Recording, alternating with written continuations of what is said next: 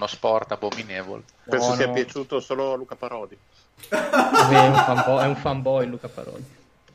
Cioè, quello che potrei- potrebbe trasformarsi anche in un'orgia fra 50 Sì, sì. corridori che a Parodi piacerebbe uguale. Esatto, voi parlando di Giro Italia e me ne vado al Mugello a vedere le. Resta connesso sul canale, sulla podcast tanto è free. Qui si parla di NBA, top player MVP Di schiacciate tipo Neil, resto in guardia Michael Kidd. Cambio vita, cambio mood, cambio stile, nuovo team Rap game, collet game, a noi ci trovi sempre caldi. No fake, homies Nella storia Barclay sono in guerra con i Warrior Proprio come Stephen Curry, gioco a fianco LeBron James Top 10 come Kyrie, one shot. Hall of Fame, Northside. Tipo i Thunder, Playmaker, sto davanti. Come Tony Parker. Ho una media come Garnett. Come Boston, come i Lakers. Io sto dentro nel mio posto, sold out come i Blazer Noi campioni di ignoranza, qua si beve, siamo al nord. Quando schiacci sfondo il vetro ti ricordi Michael? Mi cade Omi sulla podcast, lascia stare poi la Fox online Già sai dei campioni dei playoff. Questo è basketball.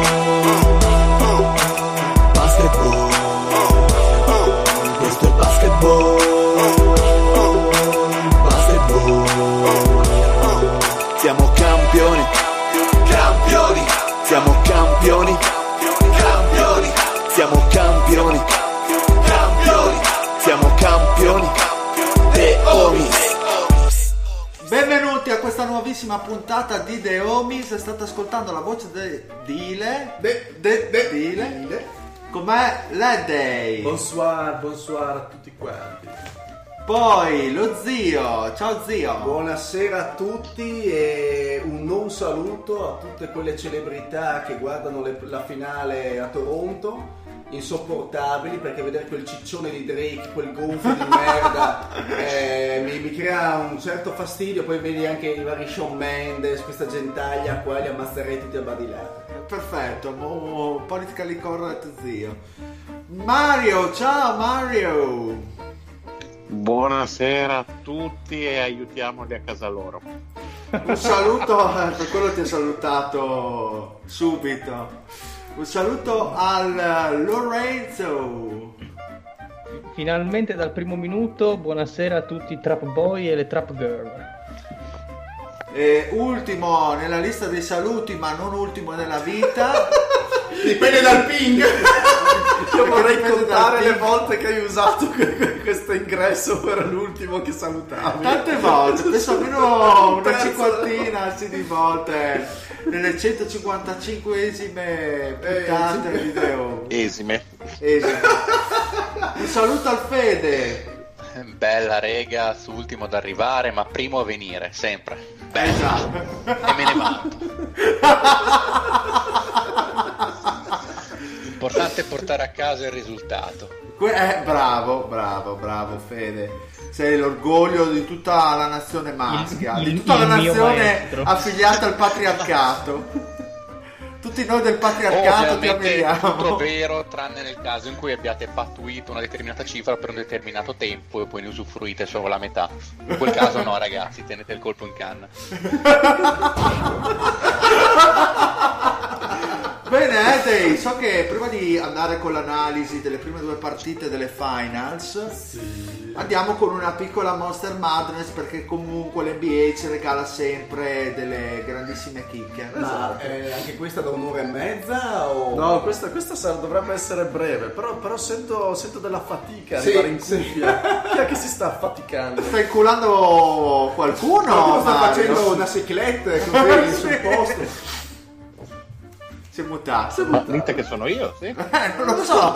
No, io, sto facendo, io sto facendo girare un CD, quindi forse la ventola del mio coso. Ma adesso No, no, era un sospiro affannoso di uno che sembrava un movimento O il pelvico. Fede si sta toccando anche perché è silenzioso da qualche secondo.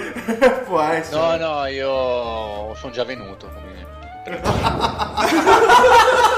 Giustamente.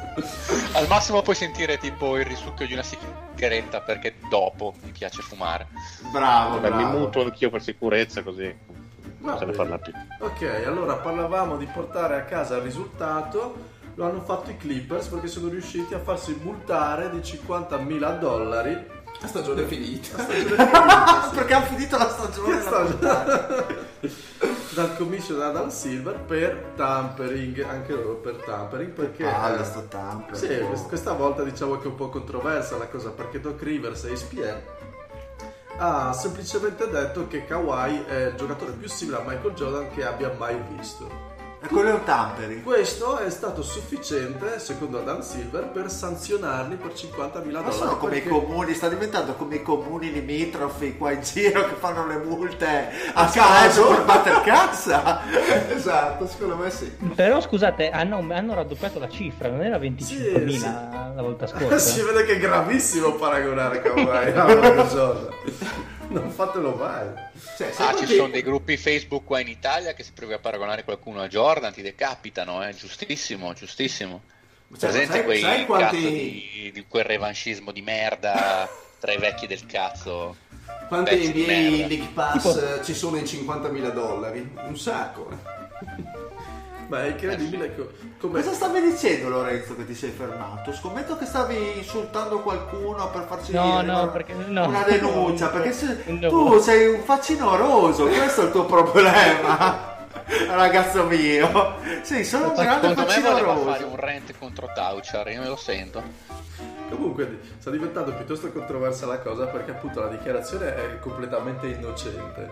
50.000 dollari fanno un po' sorridere, diciamo, per qualcosa che potrebbe aver tranquillamente mandato tramite un Twitter direttamente all'interessato, se non direttamente con un WhatsApp, quindi il solo fatto di aver dato pubblicamente una baggianata simile è diventato adesso la linea rossa quindi per eh, decidere quando eh, si dà una multa e quando no. Quindi anche un banale commento così positivo sul giocatore, Ah, quindi- secondo Silver, è già sufficiente per essere sanzionati per tampering. Infatti lui ehm, a sua volta Dan Silver è stato intervistato da- dal Boston Globe e ha detto che c'è questo equilibrio di interessi che anche se pare insomma fuori di testa eh, questa linea sottile deve- non può permettere che venga varcata perché altrimenti solo lui sa che cosa potrebbe Ma poi succedere quello stronzo di Silver, no? A è una Toronto, dittatura. che sembrava cazzo la pubblicità dei Ringo, lui e Obama uno vicino all'altro, ma, ma sono robe da... Oh, ma è una roba scandalosa.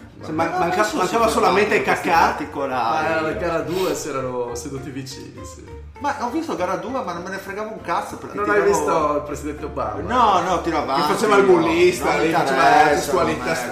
quelle robe lì, ragazzi, non mi interessano ste caccate. ma Io voglio vedere il gioco. Eh, invece di vederti quel gonfio del Drake, vaffanculo. Beh, è impossibile non vedere Drake, è sempre lì con Nick Nurse. Sì, se poi non lo inquadrassero ogni due secondi, va bene. Perché fa, se- fa sempre quella faccia che sembra che qualcuno gli abbia cagato davanti alle scarpe. Fa quella faccia lì un po' conturbata, con l'occhio un po' socchiuso, il mento in avanti e dire: Ma, ma che mi hanno cagato addosso? No, ma io, spe- io- io spero vivamente che Drake non si sia veramente scopato Rihanna. Rihanna. Eh, io Tra spero l'altro- Ma sì, no, no, ma se l'è scopata, quello è noto che si è scopata Ah, una volta Rihanna perfetto. o una roba del genere. Solo, Perfetto, solo che poi che lui una leggenda è andato in fissa completamente per Rihanna, è impazzito, minchia, il vaginone di Rihanna l'ha completamente risucchiato e lei ha detto vabbè, io voglio un uomo vero e tu, cioè, ti fanno i meme su come balli, vattene un po' a fanculo. Non so se seguite la box, Drake è riuscito anche a bollire forse il più Joshua. grande pugile esatto del, del momento, Joshua. eh, questo qua su Twitter la sera prima del contro per il titolo mondiale scrive eh, spezzerò io la maledizione di Drake, mi faccio la foto con lui e ha perso Ha perso contro Ruiz. Ha perso sì un panzone quanto sarà 150 kg di Sì, pancia sì, sembra l'omino Michelin messicano. Sono abbastanza in forma, poi non so. Che Beh, dipende. Se tu, voi, ma- se tu sei il canone, il punto zero, Mario. Oh, a me piace l'idea che quando bell'uomo, eh. piscio riesco a vedermi il cazzo e non ho la pancia davanti. Ho più o meno quel canone estetico lì. Eh, ma dipende, magari insomma la vedi lo stesso, chi lo sa. Se l'avessi di 38 cm se lo vedrebbe. Comunque, andiamo avanti. Ah sì, vai avanti, Eddie, perché Io mi permetto di andare avanti, Sì, sì, eh. sì, dai. Comunque si vede che siamo a fine stagione, eh, così si percepisce dal... Ma di solito no, in realtà la fine stagione è sempre quella parte, diciamo, della stagione del podcast più semplice perché ci sono tantissime cose da parla- di cui parlare, quindi tra il draft, tra le partite di finals, playoff eccetera, ma in realtà poi andiamo, andiamo tutto in vacca parlando di cagate. A parlare di panze, di cazzi più Panze, lunghi di di esse. esatto. Comunque, un altro che porta a casa il risultato, siccome questo ormai scandirà tutta la leitmotiv di questa Monster Madness, è D'Antoni, il nostro Ah, beh. coach del cuore. Non è riuscito ad accordarsi per l'estensione questo, contrattuale. eh, questo- questa è una bella notizia, Questa, cioè nel senso da questa mi colpisce un po' personalmente. Sapete io quanto ci tenga la persona di D'Antoni e non vederlo l'accento, e eh? non vederlo guadagnare una cascata di milioni in quel di Houston mi fa, mi fa stare un po' male. Ma quindi D'Antoni cosa pensa di tutto Eh, ciò? A cipicchie. Texani hanno bullshit post di cuore. Comunque niente, è stato detto direttamente eh, dal proprietario dei Rockets che eh, non hanno terminato i negoziati ma che comunque non sono riusciti ad arrivare a un accordo nonostante Timan Fertitta dica che abbiano comunque messo sul piatto una, una giusta somma per D'Antoni ma che non si è Secondo me no. No, secondo me è la stessa somma che hanno messo al torneo, al torneo di briscola di Gino il Sono le Veneziano. stesse somme che proponeva Sarver fino all'altro giorno, secondo me. Io purtroppo ho dei déjà vu bruttissimi, anche perché Houston, oltre alla questione d'Antoni, anche gli assistant coach sono stati sono stati mandati via. assicurati, sì. Quindi si ritrova praticamente D'Antoni da solo con uno staff da riformare e una squadra che, eh, insomma, a detta anche di Mori, non si sa quali giocatori eh, resteranno il prossimo anno al di fuori di Arden, chi, chi sarà partente e chi no. Quindi insomma è una situazione un po'... Anche po' perché, critica. anche perché Houston ha messo, cioè Morey, o comunque con un comunicato stampa, eh, vediamola come volete, ha, ha praticamente detto che tutto il roster è disponibile per trade, quindi tra, la- tra l'altro avevo sentito un'intervista, poi magari mi corregge eh, il Fede se, se sbaglio, di- del proprietario in cui era abbastanza seccato diciamo del- dell'andamento Houston, di Houston eh, ai playoff e diceva che secondo lui è da rifare il roster perché sono arrivati solamente al quarto seed quest'anno o una cosa di questo tipo. Infatti secondo lui dovevano arrivare almeno decimi, questo era l'obiettivo secondo me. Eh, Fede, co- cioè sembra proprio che no, siamo no, è in linea Phoenix Suns. Nel senso, Fiartita ha detto: Ah, secondo turno non è possibile, è una vergogna, non ci ho guadagnato abbastanza soldi. Una roba incredibile, ho licenziato tutti i magazzinieri per rientrare della spesa. Parla come il Patrick merda, Fertitta. no? Bruttissimi, bruttissimi segnali, bruttissimi, Sì, bruttissimi sì, segnali. concordo. Comunque è vero quello che ha detto, si sa che Houston sta è veramente molto aggressiva, in- sta esplorando ogni percorso di trade possibile e immaginabile, mettendo qualunque cosa sul piatto, secondo me sul piatto soprattutto ci sono Gordon e Capella, non vedo molte altre possibilità e le scelte future. Ma E poi ve- Paul, cioè- secondo me, te lo, te lo tieni, te la pizzi almeno per un altro anno come minimo e poi iniziamo a ragionare.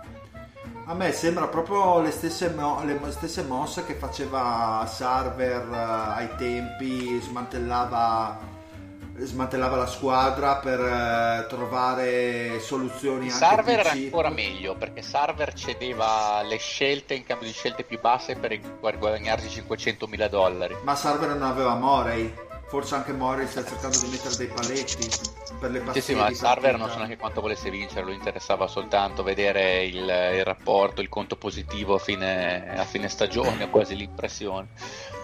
Ma quindi... No, e comunque Morey è stato, quantomeno è stato rifirmato per altri 4 anni Morey, quindi vuol dire che nonostante tutto della libertà dovrebbe averla, altrimenti non gli dai un quadriennale.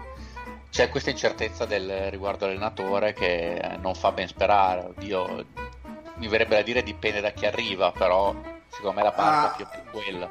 Tu che segui più da vicino Houston, hai qualche notizia di, di cifre trapelato da qualche insider di Houston? Io non ho visto, non ho sentito niente sulle, sulle cifre, ma secondo me non sono neanche sicuro che sia così tanto una questione di cifre. Ma di durata, del, contratto con- di di durata del contratto Eh, probabilmente. secondo me soprattutto quello perché eh, D'Antoni voleva un triennale Sì, e un triennale più questo non è, non è poco cioè sono tanti quattro anni secondo me gli hanno proposto o un'estensione annuale o un biennale non di più.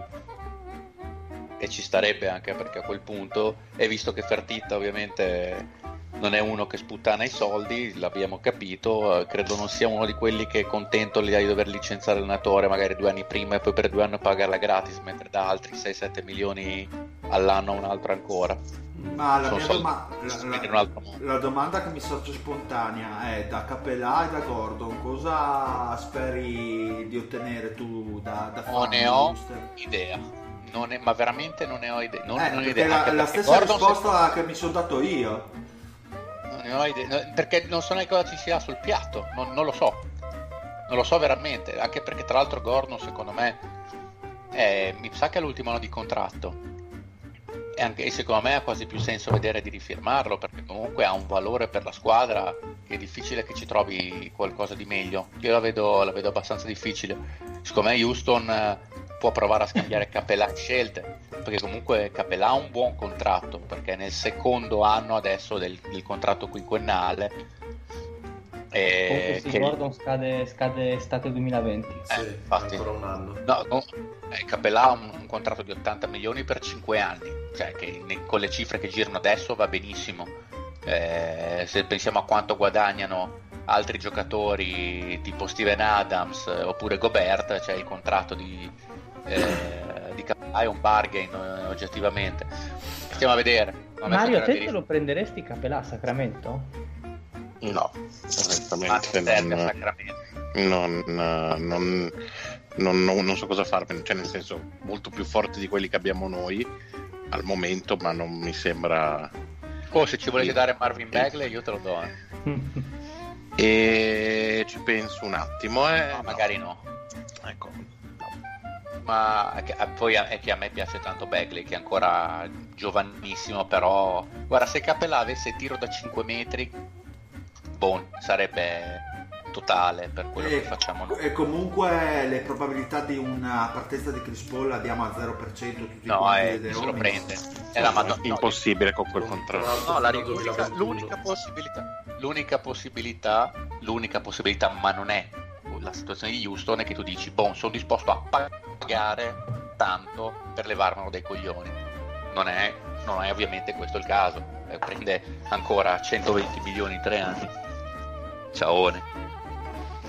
Cioè, forse ci attacchi dietro una top 5 qualcuno se lo prende. È uno dei contratti più gestibili dell'intera NBA, c'è poco da dire. Comunque, Io, io ho un'idea pazza su Chris Paul, ma ve la dico tra No. du- una, una o due settimane, non ve la dico No, no, adesso, adesso lei dice adesso non va avanti la registrazione. Merda, mi sembri, mi sembri quello del podcast del Loops Collective che una volta ogni due, ogni, una volta ogni due dice ah se solo potessi dire i rumors che le voci mi hanno dato di corridoio No, vabbè. ma non posso A me sinceramente... Jackie- Fede, a me sembra più Giuca Scasella, eh, ti dico solo questo. Sì. Merda, è vero che poi c'è Jackie McCallaghan che ogni volta gli dice ma vattene a fanculo se c'è una cosa da dire dillo altrimenti stai zitto pezzo di merda E adesso Giusto. dici però Lorenzo Ah niente, mi è Dai. venuta così guardando, guardando un po' la lista delle squadre. Charlotte non rifirma Kemba Walker e si buttano su Chris Paul. Che tra l'altro Chris Ah. Paul è anche della North Carolina. sai che non ci credo neanche se lo vedo perché infatti, poi infatti era una puttanata che mi è venuta così. Sì, anche perché a quel punto dicono boh, diamo il Supermax a Kemba Walker ha più senso a quel punto Eddie continuiamo Andiamo avanti, andiamo avanti con le notizie, con un altro che ha portato a casa il risultato, è Magic Johnson. L'avevamo lasciato l'altra volta nel pieno di- della telenovelas eh, con, eh, con i Lakers, chi accusava lui, lui è stronzo, ma no, è stronza GD Bass, ma no, è stronzo eh, il Simeone. Sono un po' stronzi tutti, eh, quella franchigia, però. mi ha fatto molto ridere lo ammetto allora, e allora è venuto fuori dell'altro, è venuto fuori dell'altro perché non poteva fermarsi qui la, la storia. Eh, ehm, al- praticamente a Baxter Holmes, membro di ESPN, sono trapelate praticamente delle dichiarazioni da altri membri dello staff dei Lakers. Sono venuti lì praticamente a piangere, eh, a piangere il fatto che eh, Magic Johnson bullizzava parte Ah, dello staff all'interno del front office dei Lakers. Quindi dicevano che se quando gli domandavi qualcosa lui rispondeva sempre piccato e minaccioso e intimidiva un po' tutti col suo modo di fare, completamente disorganizzato, eh, un po' pazzo, un po' così, se gli girava bene, se gli girava male invece erano cazzi per tutti, tant'è che alcuni membri dello staff hanno addirittura, addirittura sofferto di attacchi di panico. La madonna. Uh, Tra l'altro ci sono stati... Satana. Ci sono stati anche dei licenziamenti presi così di pancia da Magic Johnson, che poi si è giustificato dicendo che doveva dare il buon esempio. Quindi sembra pure Ma cos'è? apologia- fascista. Ma cos'è il, Cazzo, Musso- che il Mussolini nero? Il Mussolini nero, eh. Fra- eh, anche- eh, ma non solo, ma anche altri eh, membri del front office poi si sono lasciati andare dicendo che addirittura era scioccante lavorare con lui perché già un mestiere come questo porta di per sé una pressione pazzesca. Avere questo, questo tipo che ti bullizzava, ti riprendeva davanti a tutti, ti rompeva i coglioni e insomma era, era difficilissimo.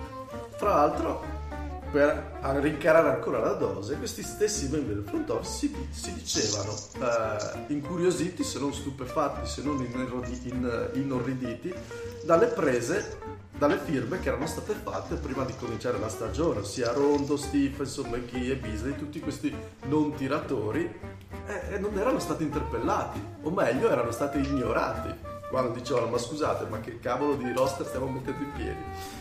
Eh, questa è quindi la reazione che ha avuto il resto del mondo è la stessa che abbiamo avuto eh, noi.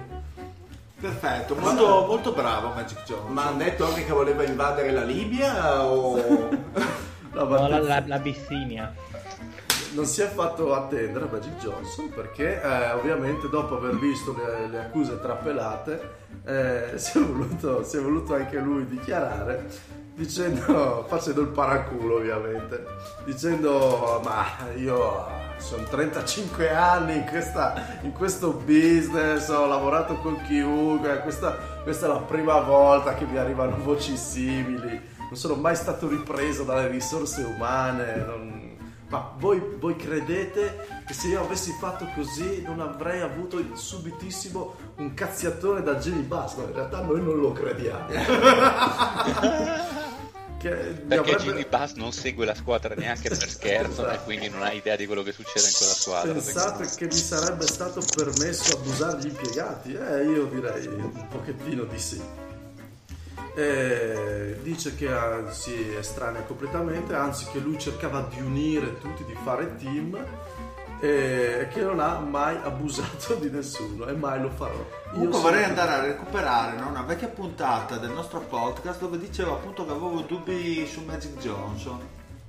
che fosse Così, così, per un toglierti totalitario. sassi. Sì, penso, penso di averlo anche detto, però vado, vado a recuperare, farò una, farò una cernita. Sì, adesso anche devi vantarti in pubblico delle tue Ma sì, mi vanto, di ma mi vanto, ma mi vanto alla grande anche e sbrodo su me stesso, sulla mia cosce- conoscenza cestistica. Ma adesso però ragazzi vi voglio eh, alla notizia a principe, quella che lascio sempre in fondo alla Monster Madness. Quella demente, quella, quella ignorante a Gogo, gra- ringrazio il Tozzi per avermi mandato l'assist. Eh, ti manda sempre questi Che cosa- assist il eh, Tozzi, chi eh. è Canter di nuovo? No. No, no, no, questa Spero, volta... spero sia Cody Zeller. No, questa volta prendiamo un giocatore del passato, andiamo negli anni 90 tiriamo fuori dal cilindro Scottie Pippen. Ah, ok, perfetto. Scottie Pippen ha, pro- ha citato in tribunale una bimba di 5 anni. Per stupro.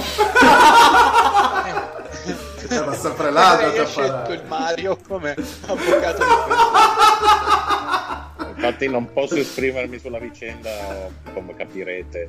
Ha citato Il segreto una, professionale. una bimba di 5 anni perché questa bimba cosa ha fatto? Ha sporcato casa sua, i muri di casa sua con i pastelli a cera. E l'ha È una denunciata. bastarda di merda. ha- ha fatto bene. Scottie Pippen, ovviamente. Praticamente qual è la storia? Scottie Pippen aveva una casa ehm, inutilizzata in Florida del valore di svariate centinaia di, di migliaia di dollari, adesso non mi ricordo la cifra esatta, non utilizzava e quindi l'ha, l'ha data in gestione a questa piccola famigliola con, insomma per un affitto eh, più Simbolico. rispetto esatto dicendo che dovevano quindi provvedere al mantenimento della la casa, casa, perché sì, poi sì, un sì. giorno Scottie Pippen avrebbe dovuto rivendere tutto quanto torna a casa e si ritrova i muri disegnati, sporcati, lordati Da questa teppista in erba. va fuori e trova il giardino completamente esatto, incolto con l'erba alta, i vasi rotti, la, la, Eh, la piscina sporca. Ma cos'è la bambola assassina? Sì, è C'è Chucky. Perché insomma diceva che voleva, eh, voleva vendere questa casa per una cifra tipo 10 milioni di dollari. Quindi 10 milioni. Mille milioni, cane, ponte. E che quindi si è. si è non ritrovato- aveva, non, non aveva neanche gli occhi per piangere, ha tempo per star dietro, ha tempo per stare dietro a queste robe qua. Eh, quindi li ha citati per una cifra che adesso, se non erro, dovrebbe essere di 109 mila dollari in danni. Alla faccia del cazzo. Cioè, meno male che Se me ne era un danno la affitto di... metà, se me ne danno la metà vado a rimbiancare io. Sì, ma quanto, quante pareti ha lordato la bambina di 5 Perché anni? li ha, a casa. li ha citati- sfalcio a mano, Li ha citati anche per negligenza della casa e per, e per aver, eh, ciliegina sulla torta, i loro animali domestici hanno urinato su dei tappeti costosissimi del Ho proprietario. capito, ma sti qua sono delle bestie. Sono. E che cazzo si è messo in casa Pippe? Ma il minimo di controllo lo farai. Se fa checking. Oltre voi chi siete siamo il trio de Il Volo, ci sta. A posto. C'era un, un nucleo di zingari. sì. E la solita feccia. Pippen ha addirittura colpo- durante la citazione in giudizio ha colpevolizzato i genitori dicendo che hanno fallito, sono un fallimento come genitori per aver permesso alla bambina di fare così tanti danni Ma in quindi, una casa ma quindi anche Pippen ha votato Salvini. ha, fatto, ha fatto il- come si chiama il gioco a premi il Vinci Salvini! esatto. È tornato chi? È tornato cosa? È proprio così. e, e vorrà vincere quindi 10 milioni di dollari vendendo questa E dopo questa chicca- però prima deve togliere la pipì dai tappeti capisci Eh, pulire Anche pensare che Pippen, insomma, di soldi ne ha pochi, quindi per lui sono fondamentali quei 109 mila dollari. Insomma, poi arrivi a casa e trovi i pastelli a cera che hanno lordato i muri sai come girano i coglioni Eh, Dio, è come se mi dessi a me la tua proprietà, zio. Diciamo, vai in vacanza, mi dici dile, trattami bene la casa e poi trovi merda. ma dile, ma, cioè, io, ma io ti conosco e so benissimo che Sei non ti chiederei mai 109 mila dollari, al massimo ti riempirei... Ma no, lo riempirei di bastonate, ma non chiederei mai tutti quei soldi, sono una persona onesta. Gli cancelli tutti i giochi scaricati dalla PS4 per punizione. Siamo. Esatto, gli vedo la PlayStation. E sarebbe un brutto sgarbo. come valore in soldi sono quelli eh tutti i giochi scaricati non 109 mila dollari ma Poco meno come quelli digitali, pensa a quelli fisici anche. E gli rivendo anche i fumetti. Allora secondo me arriviamo. 100 ha giochi per giocare 50 vite anche i pronipoti avranno i giochi del bisnonno sulla playstation non, non avete capito. Ancora da giocare, tra l'altro. Non avete capito niente perché eh, voi siete fan della Marvel ma non la seguita eh, nella sua interezza. Io in realtà posso trasmigrare nei multiversi e passo ai miei me stessi i giochi della PlayStation per giocarli nelle altre dimensioni. torni indietro come il Doctor Strange Esatto. e cambi gioco Un milione di probabilità di finire le- i giochi, tutti i giochi. È solo una. ce n'è. Bene ragazzi, dopo questa... Aspetta, eh, ce l'abbiamo lo sponsor sto giro, zio? No, no, no, no, perché ci sono ancora i negroni che tirano i ceffoni, che, che è il nostro sponsor fino no, alla allora, fine del final. io- È un problema di sponsor ultimamente allora.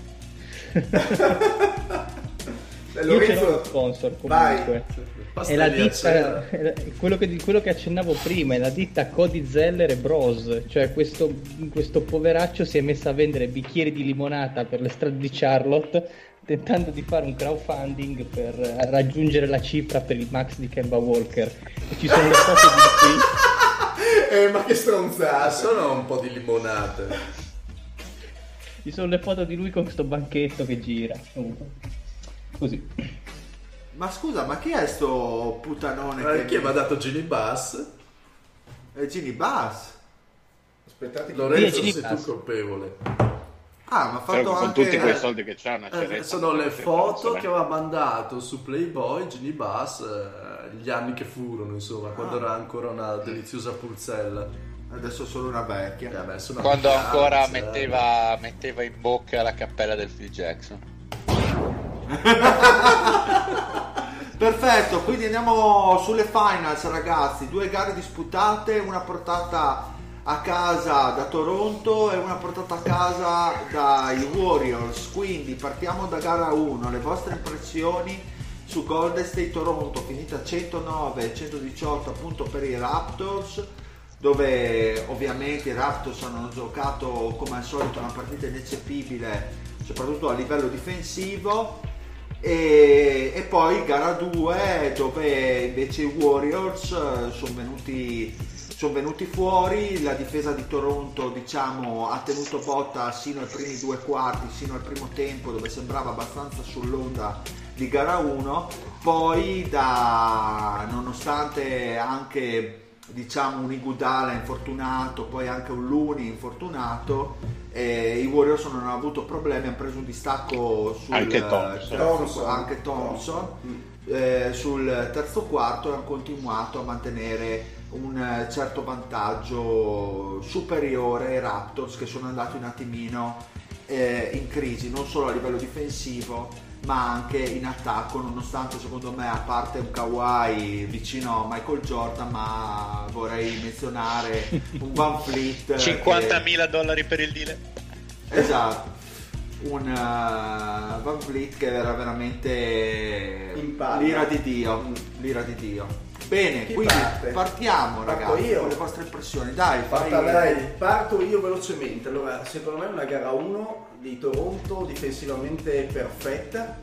Eh, è- l'hanno vinta praticamente lì. Eh, secondo me hanno attu- attu- attuato alcuni piccoli accorgimenti che non sono riusciti poi a replicare in gara 2, ma eh, che in gara 1 veramente hanno fatto la differenza. Cioè hanno eh, hanno raddoppiato Curry che è la fonte comunque della, una parte della fonte del gioco dei Golden State l'hanno raddoppiata sempre ehm, negli angoli quindi sul, sul bordo campo lo spingevano verso le linee laterali e lo raddoppiavano sempre impedendogli così eh, delle, delle ottime o delle buone visuali del passaggio eh, e una marcatura uomo costante per tutta la gara di Thompson e secondo me questi due elementi hanno portato alla- al successo di Toronto e al- anche aiutati dal fatto che insomma gli è entrato praticamente tutto. Ehm, Siakam in versione monster, eh, veramente totale, adesso che si è mangiato Green eh, sul primo passo, sui movimenti in post, eh, non, non riusciva Green assolutamente a, a tenerlo. Eh, dalla media, in step back, Siakam ha mostrato praticamente il suo repertorio e forse anche oltre.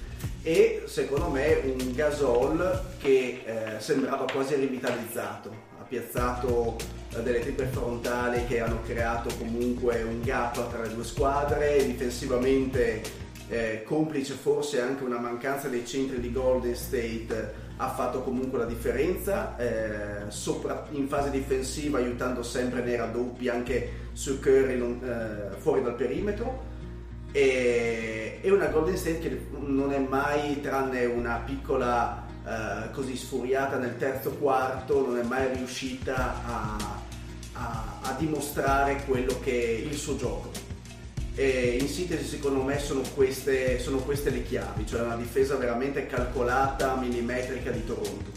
E la capacità sempre, e questo sono riusciti a farlo anche in gara 2 parzialmente, sono riusciti sempre a deludere eh, la difesa di Golden State che come sappiamo è bravissima con gli aiuti eh, è riuscito a deludere questa, questa, difesa trovando, imparando a scaricare sempre sull'uomo libero, sul perimetro eh, con una grande circolazione di palla.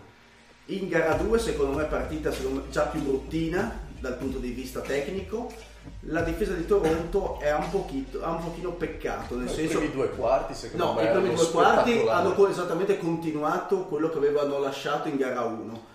Anche se Golden State ha- aveva un approccio, secondo me, alla partita completamente diverso da gara 1.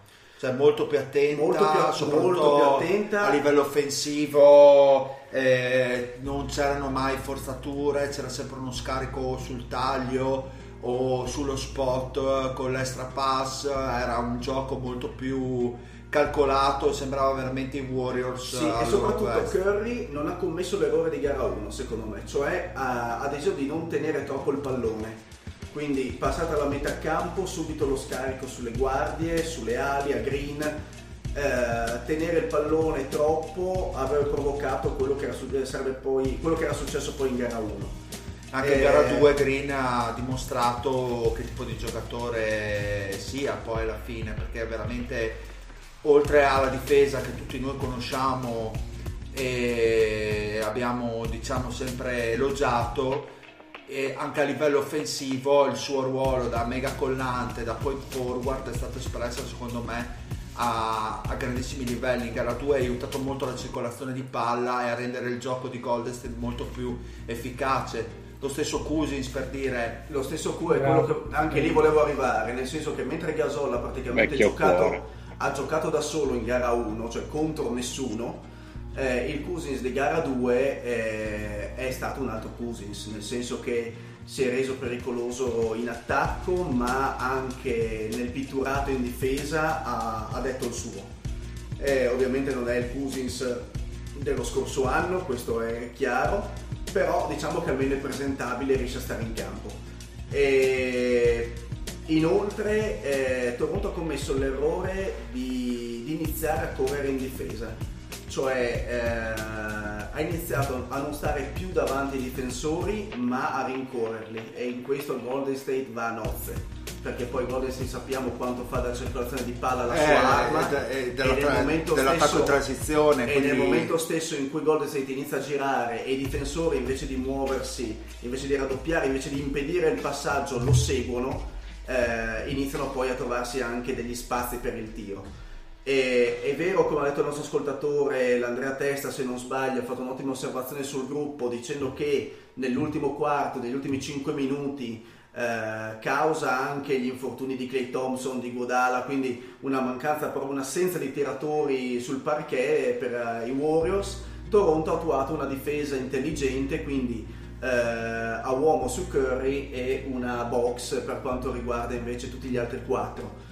E se fo- forse utilizzata prima avrebbe messo in maggiore difficoltà eh, i Warriors. Sta di fatto che Toronto non è stata aiutata nel terzo quarto e parzialmente nel quarto quarto nemmeno da, eh, non dico dalle scelte di tiro, ma da un pochino di fortuna al tiro. Perché comunque Siakam ha tirato diverse volte da solo. E anche nel ha- terzo quarto ha sba- ha sbagliato hanno sbagliato, ta- hanno sbagliato tantissimi tiri dal perimetro, anche... Beh, ma doveva un po' compensarsi, scusa, con gara 1. Sì, certo, è entrato di tutto. in almeno gara uno, eh. 5-6 Certo. occasioni tra Siakam e Van Vliet hanno proprio lanciato il pallone e hanno fatto canestro, ma proprio Ma certo, del- sono pienamente quindi, insomma, d'accordo. Quello che mi è piaciuto di più è Van Vliet che è rimasto, mentre Siakam in gara 2 ha perso un po' quel, non ha raggiunto i picchi di gara 1, Van Vliet è, è l'unico insieme a Leonard secondo me ad essere restato costante a livello di rendimento difensivo e offensivo, un giocatore che mi è piaciuto un meglio sacco. secondo me. Eh, chi, Van Vliet dici? Secondo me Van Vliet e Leonard hanno fatto anche un po' meglio Sì. rispetto a gara 1. Sì, però Comunque sono io resto ancora un po' dubbioso su Leonard, secondo me non sta benissimo. Sì. No, beh, Per- no, lì non è che c'è da essere dubbio, Cioè, non- chiaro che non sta bene. Non ha calo non ha primo passo. Non Sì. è infatti, poi- ma poi anche in difesa vedo che tante volte gli vanno via in una maniera fisica Ma, che eh, Ma poi, lo vedi, ma poi lo vedi quando eh, ha deciso di iniziare a giocare quando il resto della squadra aveva smesso di giocare, cioè si è preso le Sì, sue nel- responsabilità sì, nel terzo quarto è da lì che è iniziata la sua crescita a livello di stats, di punti, di rimbalzi, quando il resto dei, de- dei Toronto Raptors non stava girando. Però Però- fino a quel momento aveva fatto semplicemente da collante e da... eh, Difensore. No, e aveva cercato di caricare di falli eh, i propri difensori. Questo era quello che aveva fatto Leonard fino a quel momento. Beh, ma era, era sfiancantissimo però i raddoppi dei Warriors su Leonard, cioè era, era una cosa di un fisico Sì, sì, osceno. certo. Cioè, era plausibile che poi fosse molto provato rispetto agli altri compagni di squadra. Aveva sempre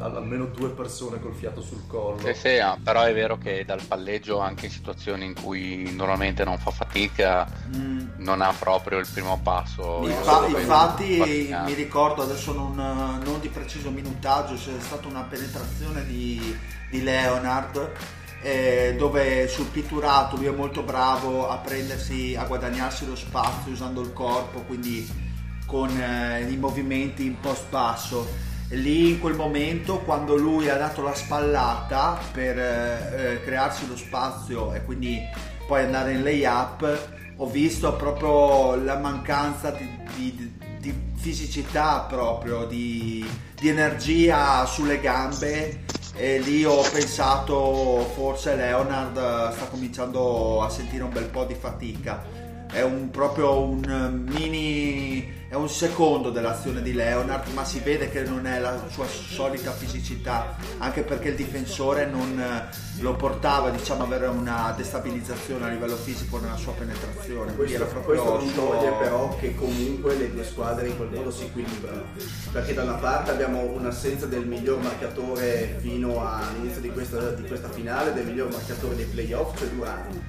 Eh, probabilmente Clay Thompson salterà anche le prossime gare o potrebbe saltarle.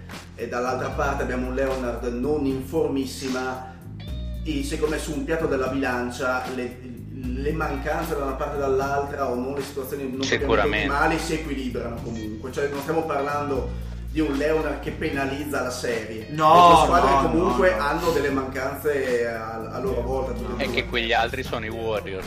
esatto A me è piaciuto molto come ha gestito. Sentite? sì, certo vai. Ah, ho sentito un disturbo nella forza. Mi è piaciuto molto come ha gestito le due gare anche emotivamente, perché comunque quel gruppo non è facile. Kerr, Steve Kerr, secondo me ha fatto degli aggiustamenti tra gara 1 e gara 2 fondamentali. Intanto approfondisco leggermente quello che avete detto voi su Cousins. C'è un sacco di rumore di Cosa sta fondo. succedendo, C'è qualcuno che sta massaggiando un po' sul microfono. Eh, scusate, ero io. Ovviamente. Perché mi sono emozionato perché ho visto Letty in camera e non ho capito più niente. Che Ah, non, era, il- non era il microfono quello che stava massaggiando Eh, Scusate, ma sai che il maroccano fa effetto. Cosa ha fatto, Ecco. cosa ha fatto che praticamente tra gara 1 e gara 2 non si è più visto in campo Jordan Bell. Bell ha giocato 12 minuti in gara 1 e 9 secondi in gara 2, praticamente insostenibile.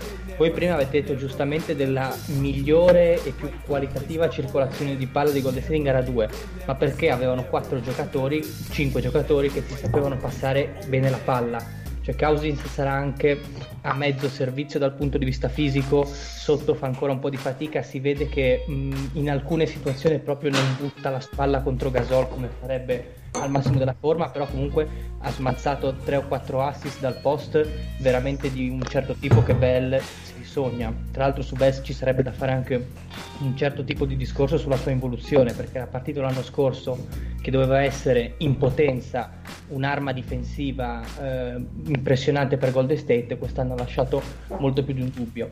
Comunque lo stesso Cousins che tra l'altro secondo me potrebbe venire molto utile nella serie andando avanti quando comincerà a prendere anche un po' di ritmo partita, perché comunque alla fine Golden State, ehm, diciamocelo, tolto Durant, eh, dal punto di vista degli isolamenti sembra strano da dire, però non ha tanta gente a cui affidarsi perché Kerry comunque è più un giocatore di flusso lo prende il tiro dal palleggio in isolamento, però comunque non è, eh, non è nelle sue corde, non è, non è, nella sua indole magari di, eh, di, andare uno contro uno a 10 secondi alla fine per dire, forse Thompson.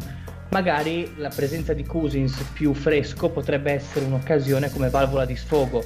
In più di una volta, soprattutto a fine del secondo quarto di gara 2, Golden State proprio aveva un momento di eh, secca offensiva cosa hanno fatto? Hanno dato la palla in posta a Cousins finalmente senza cercare anche perché scusa se ti interrompo Lorenzo a Curry non, non, può permettersi in isolamento di, di, fare quel tipo di gioco perché poi è sempre vittima di un raddoppio sistematico ogni volta vittima che va in isolamento in isolamento esatto. Eh, anche tra l'altro che... ma, ma soprattutto Vai, vai, Scusa, vai, allora. No, volevo soltanto dire che tra l'altro stanno usando Causi secondo me in maniera molto corretta come altro elemento in grado di smistare il pallone, non stato più di una volta in punta a dare, a dare palla, perché comunque visto che non hanno, come dici giustamente tu, Durant che attacca, è l'unico veramente abituato a giocare in isolamento perché Kerry potrebbe esserlo, ma da anni ormai è un giocatore giustamente, come dici tu, un pochino più di flusso,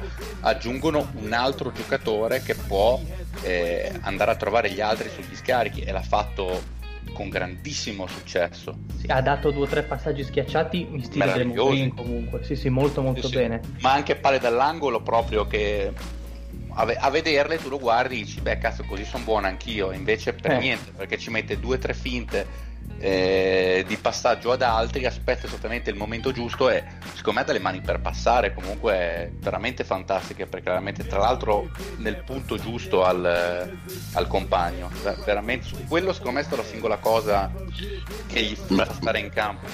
Beh, ma le mani insomma sono sempre state il suo punto di forza, sì, sì, sì. il tocco. Le... E se, si è messo al servizio della squadra intelligentemente, visto che fisicamente non poteva fare altro, facendo ancora tantissima fatica, soprattutto sui cambi. I primi minuti l'hanno preso, pensavo, i primi due o tre minuti ha fatto avrebbe fatto falli. sei falli in quattro minuti, sì, ero convinto. Però, però, comunque l'hanno mascherato bene perché i Warriors hanno questa Dopo tendenza a fare il pre-switch, cioè loro riescono a leggere molto bene che tipo di situazione offensiva eh, difensiva devono affrontare quindi riescono a organizzare la difesa se ci fate caso in modo tale che riescono a mandare un marcatore di un certo tipo sul palleggiatore, cioè riescono ad avere tutta una serie di accorgimenti lontano dalla palla che gli permettono di essere un po' meno imbarazzati ecco, in situazioni in cui lungo è esposto così tanto, in questo caso Cousins.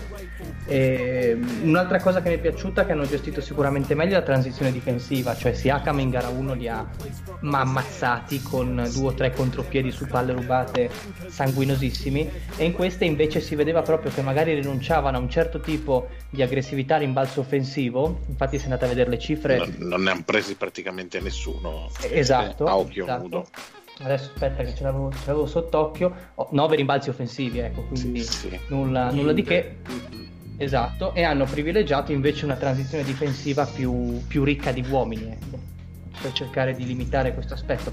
E ha onestamente funzionato. Poi lasciamo stare, cioè dicevamo anche il discorso della box one secondo me, per rispondere allo zio, secondo me sarà molto difficile da ripetere per Toronto perché, come parlavo anche con Andrea, con l'ottimo Andrea sul gruppo Telegram, è stata una situazione eh, sì, molto legata alla contingenza. Molto particolare, esatto. certo. Ovvio che appena inserisci un tiratore in più o, o, un Durante in più che attacca il ferro in continuazione, sì, beccandosi falli, una box and one non ha molto senso. Uh, però con un Thompson... Ma bastava anche solo Thompson ma infatti in gara 1 è quello che hanno fatto, cioè hanno tenuto sempre prima Danny Green e poi sia Cam su Thompson tutta la partita.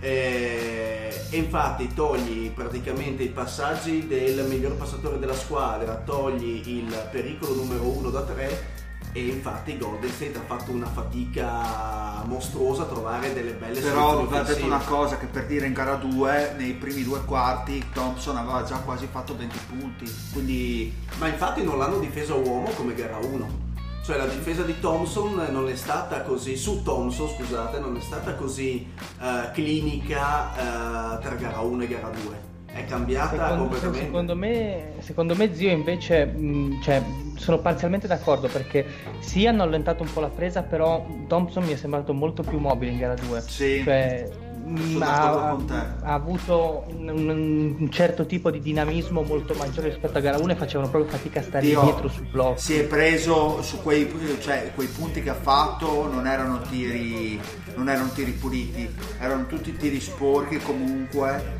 in isolamento è difficile da fare, Thompson li ha messi anche, eh? quindi va, detto, va dato merito che Thompson tra l'altro non è nuovo, perché magari se prepara un piano difesa contro Golden State dici vabbè sappiamo che dobbiamo andare sul raddoppio a Kerry se è sul tiro perimetrale, sappiamo che dobbiamo andare sul raddoppio a Durant quando è sulla tre quarti della media.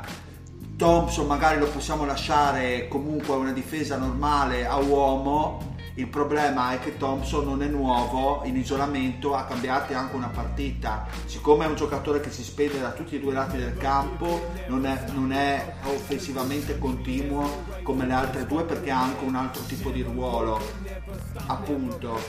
E però la volta che secondo... ci sono squadre che l'hanno pagato caro Thompson in partita eh, negli, anni, negli anni passati. Poi diciamo anche la verità, cazzo, se nel momento stesso in cui tu non segni e ti mette delle triple Cook che fino al secondo prima era il signor Nessuno. Non nominare il nome di Dio in vano però. Eh. Cioè diventa, diventa veramente eh, difficile starci sì, dietro. Mi ha, mi ha colpito anche a me questa cosa qui, no? Però devo dire che erano comunque sempre tiri presi eh, nel cioè, costruiti bene. Esatto, costruiti molto bene cioè erano tiri che si è preso Queen Cook, erano costruiti molto bene. Sì, era sì. nella miglior era sempre nella sua zona di comfort e nella migliore situazione di transizione per metterli. È ovvio come, che.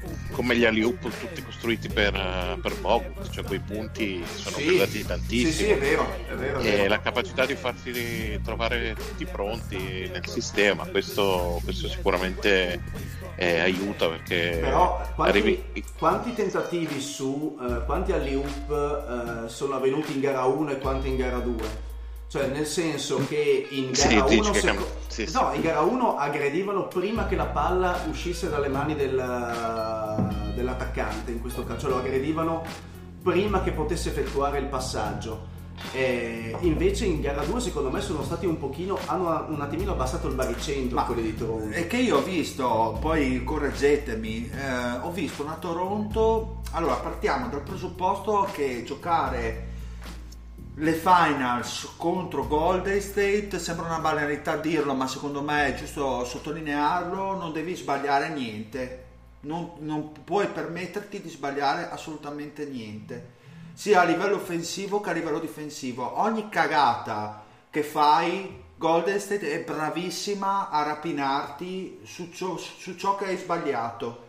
Basta vedere per dire nelle serie precedenti anche di quest'anno, insomma, soprattutto quella di Houston che è stata magari leggermente più probante, vediamo come sarà questa su, di Toronto però ho notato un, dei Raptors eh, che in un momento della partita a livello offensivo non erano più in grado di costruire niente e si sono presi tiri eh, brutti anche perché la difesa, eh, l'attacco non era costruita per eh, cercare anche di prendersi dei ribalzi, offen- ribalzi offensivi e dare la possibilità a Toronto di avere una, una, seconda opzio, una seconda scelta, una seconda opzione offensiva sui tiri sbagliati e di riflesso questi errori fatti in meccanica di attacco sono andati poi a inficiare la difesa. In quel momento Golden State secondo me ha preso l'inerzia della partita si è portata in vantaggio perché sia eh, Kawhi sia visto da Gasol eh, due o tre triple tentate sempre a a canestro sbagliate anche sul ribalzo offensivo. È un momento in cui la squadra non ha avuto la freddezza secondo me mentale di rimettersi diciamo a eseguire, a eseguire il gioco che stava macinando prima. Perché nel primo quarto Toronto era perfetta secondo me.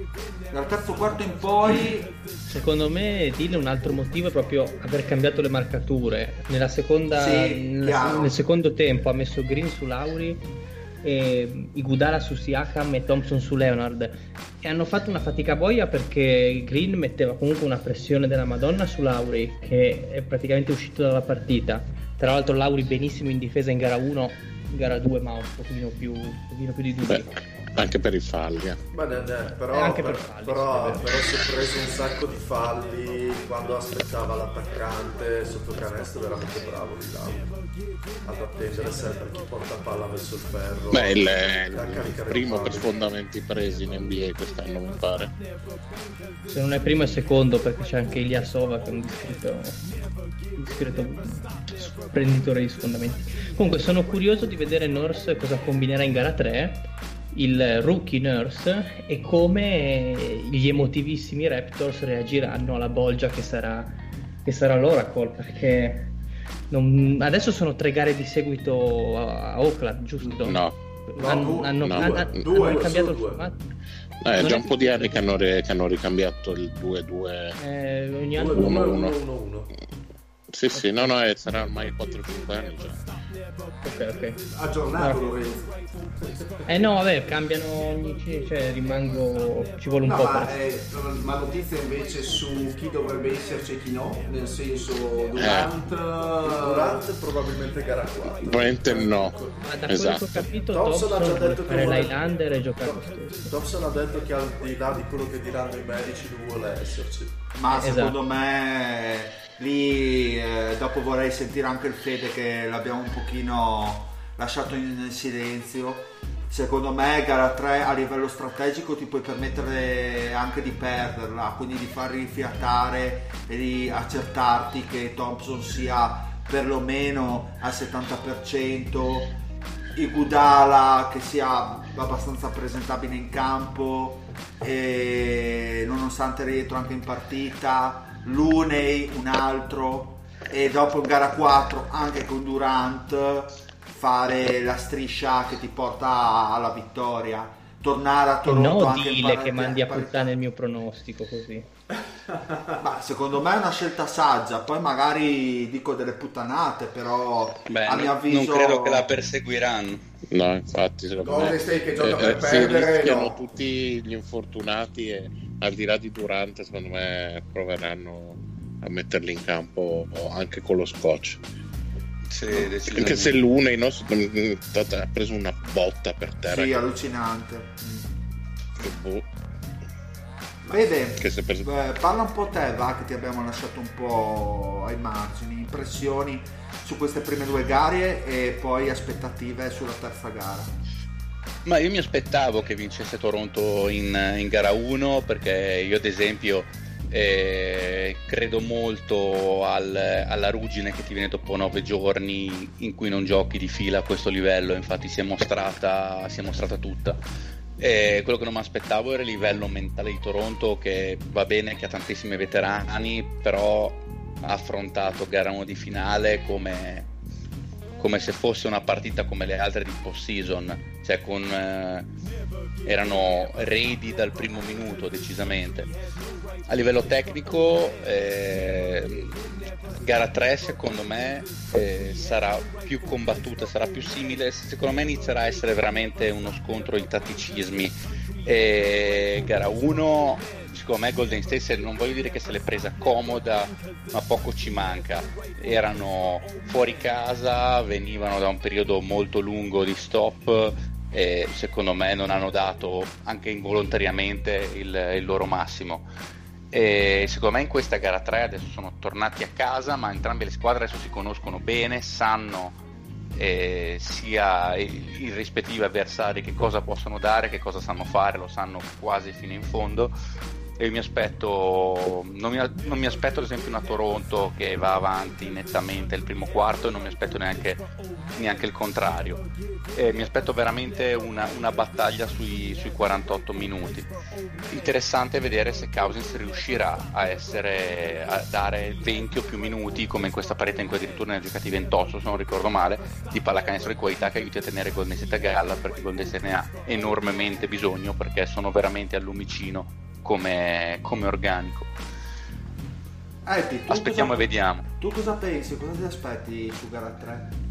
No, a, me, mm, a me ha colpito abbastanza la- la- l'aggressività che ci, ha messo, che ci ha messo sia Toronto in, eh, in prima battuta che poi Warriors come, come risposta. Boh, quella chiaramente era, eh, ce la si aspettava che i Warriors sarebbero diventati degni del loro, del loro nome, però Devo dire che anch'io, come gli altri, avevo sottostimato un po' la Toronto, sia dal punto di vista difensivo, non pensavo che riuscissero a coprire, sapevo che avrebbero coperto bene, ma non, non così bene da portarsi avanti eh, in una gara 1 dove sono stati praticamente in vantaggio, hanno eh, portato a casa il risultato in, eh, giocando una partita perfetta Gara 2 eh, ho avuto l'amarezza eh, del, del, terzo quarto, si sa che i Warriors quella, hanno la maledizione del terzo quarto che se gli lasci margini di manovra poi te la ti inculano. Eh, però insomma, cioè, per non ripetere cose che avete detto già voi, s, ripeto, la difesa sui, sugli esterni mi è piaciuta un sacco, portata da Toronto, quindi Van Fleet, i vari Powell, anche Lauri, anche se nella seconda partita, anche a causa di falli presi troppo velocemente, ha dovuto rivedere il suo gioco, tra l'altro noi se lo faceva giocare anche con, con 5 falli addosso tranquillamente senza batter ciglio e quindi anche lì Lauri ha dovuto, ha dovuto risistemare un po' il suo, il suo gioco però bene io non sento come magari voi altri quella quel calo ponderale del gioco di, di Kawhi. A me sembra per la, per la, pressione che deve portarsi addosso, per il tipo di difesa che gli viene portata costantemente addosso, secondo me è umano insomma, che abbia determinati limiti che comunque insomma 35 punti li fa comunque. Sì sì sì beh li ha fatti anche in gara 2 beh lì, lì è stato però mostruoso come li ha fatti cioè ha fatto eh. 16 liberi. Cioè c'è modo e modo anche bravo anche a guadagnarseli Ma meraviglio, meraviglio soprattutto quando lo marcavano diciamo così i giocatori meno esperti dalla panchina li ha proprio gabbati tutti McKinney almeno un paio di volte è stato molto molto furbo ma si vede proprio che fisicamente uh, non è al 100% ma, ma anche se magari lo, lo, si vede stanco comunque è in grado di gestirsi bene cioè non lo vedi mai completamente sfiancato che non riesce mm, no no no, no chiaro ma parlo che, che manca quella dominanza fisica che, che lui ha che basterebbe vedere le due schiacciate su Antetokounmpo di, di, qualche, di qualche settimana fa eh, per capire cosa intendo nel senso che è, è vero che sta aspettando la partita e su questo è molto bravo, però bisognerebbe capire quanto la stia aspettando perché mh, mm, è un piano di gioco, perché comunque vede i compagni soprattutto in gara 1 in fiducia o quanto perché non ne abbia per fare tutta la partita al 100%. Ecco. Detto poi questo, secondo me la, l'occasione ghiotta di avere praticamente il 70% degli interpreti eh, starter dei Warriors eh, mezzi rotti morti è abbastanza un'occasione bella ghiotta perché insomma quasi i Cavs eh, raramente hanno avuto un'occasione così, così buona per poter, per poter, portarsi in vantaggio sulla, sulla serie eh, temo però che una volta che torni il, il Kevin sarà, sarà una cosa brutta da vedere ti manca un po' LeBron in questi momenti. Eccolo qua, di solito non lo sapevo che, che arrivava. Un momento nostalgia. Sape, sapere che non ce la fai, quel, troppi ricordi. Troppi ricordi, quel giocatore che comunque anche se va tutto a merda, comunque c'è uno ce n'è che che no, magari ce n'è uno che assomiglia a Michael Jordan, ma non vorrei dire chi, non vorrei, non vorrei avere 50.000 dollari di multa che arrivano per direttissimo. Vabbè, ma comunque cioè, con Durant anche nel motore eh, per qualsiasi tipo di squadra diventa impensabile riuscire a marcare tutti. Per quanto Toronto sia una squadra eh, con degli interpreti straordinari a livello difensivo però eh, da, da, qualunque parte la dominanza veda, fisica di Durant. Ma non, non, trovi cioè l'unico che puoi spendere su Durant per tutta la, tutta la partita per tutte le gare che rimangono di questa serie è Kawhi. E, ci affiancherei e, anche sia Cam, me... sinceramente. Come? ci affiancherei anche sia Cam. Sì ci starebbe bene anche sia Cam. Però Durant a livello offensivo eh, cioè, devi mettere il tuo miglior difensore eh, a pari con lui. E non puoi permetterti di spendere Leonard eh, tu gare continue su Durant che te la mette ovunque. Quello è il grande dramma. Nonostante secondo me Toronto sia strutturata in maniera eccezionale per difendere su Golden perché è bastato vederlo comunque in gara 1 interpreti ce li ha. E però quella è sempre la, la mina vagante che non, non, non, puoi non puoi marcare quindi dite che è tornato Durant 100% sì, la serie finisce con sì, la vittoria sì, dei Warriors non c'è neanche l'1% no no non c'è, non c'è storia secondo me onestamente poi se qualcuno ha altri altri pareri benvengano. Secondo me bisogna vedere come torna prima. Prima se torna quello. all'80% Sono cazzi. Sì. Cioè, se torna che però è un po' sulle gambe, perché comunque è, un attimo passare dall'essere un fenomeno a essere un giocatore normale. Che, che nelle, esatto, cioè manca, ver, manca veramente veramente poco, basta che abbia bisogno di tre partite per entrare in ritmo e quelle tre partite non ce le hai, tiri col 30% e a momenti in quell'occasione sarebbe stato meglio se avesse preso un McKinney quello stesso tiro, anche se ti chiami Durant.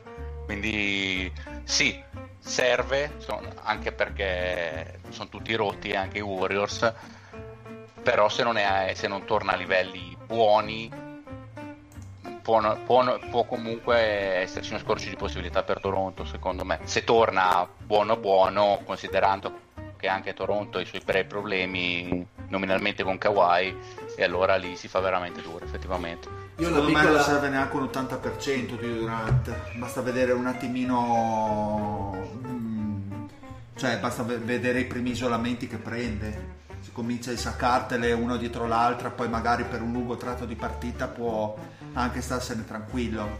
Lo usi proprio, lo puoi usare in versione minore come go to guy nel momento in cui magari ristagni all'attacco e lo fai giocare anche per pochi minuti perché secondo me è immarcabile da questo punto di vista. Lasci lì dalla media, spalle canestro, giro a tiro e entra come ha sempre fatto.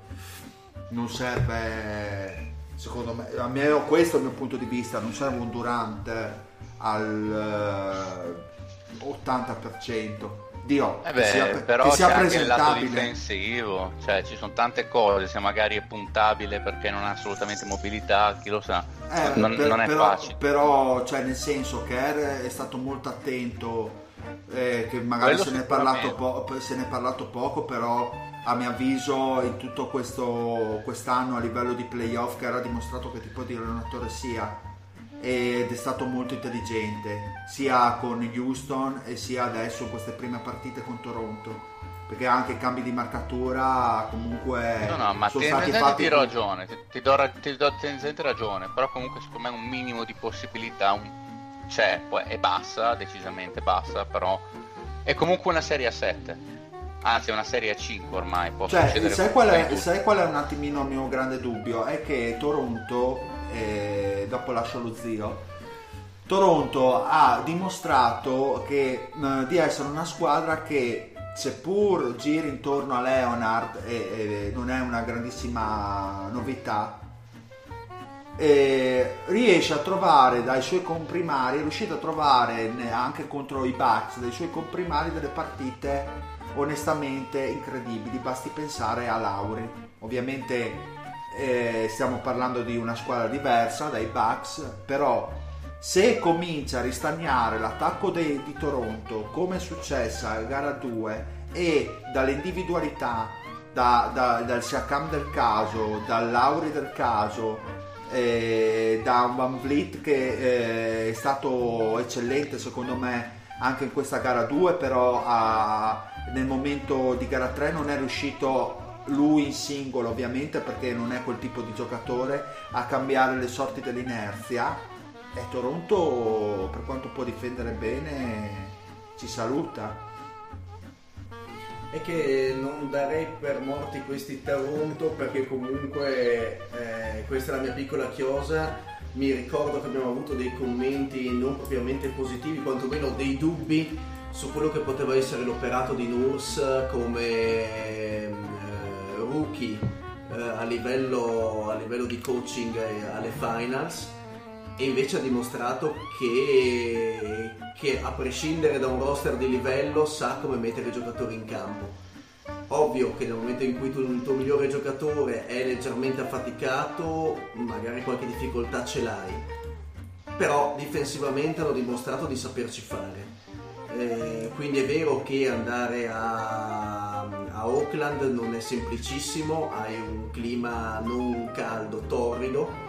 Eh, sappiamo quanto si scalda il pubblico e quanto si scalda la squadra quando inizia una serie positiva, quindi quando iniziano ad entrare due o tre tiri consecutivi eh, e questo pesa nel morale, c'è poco da fare.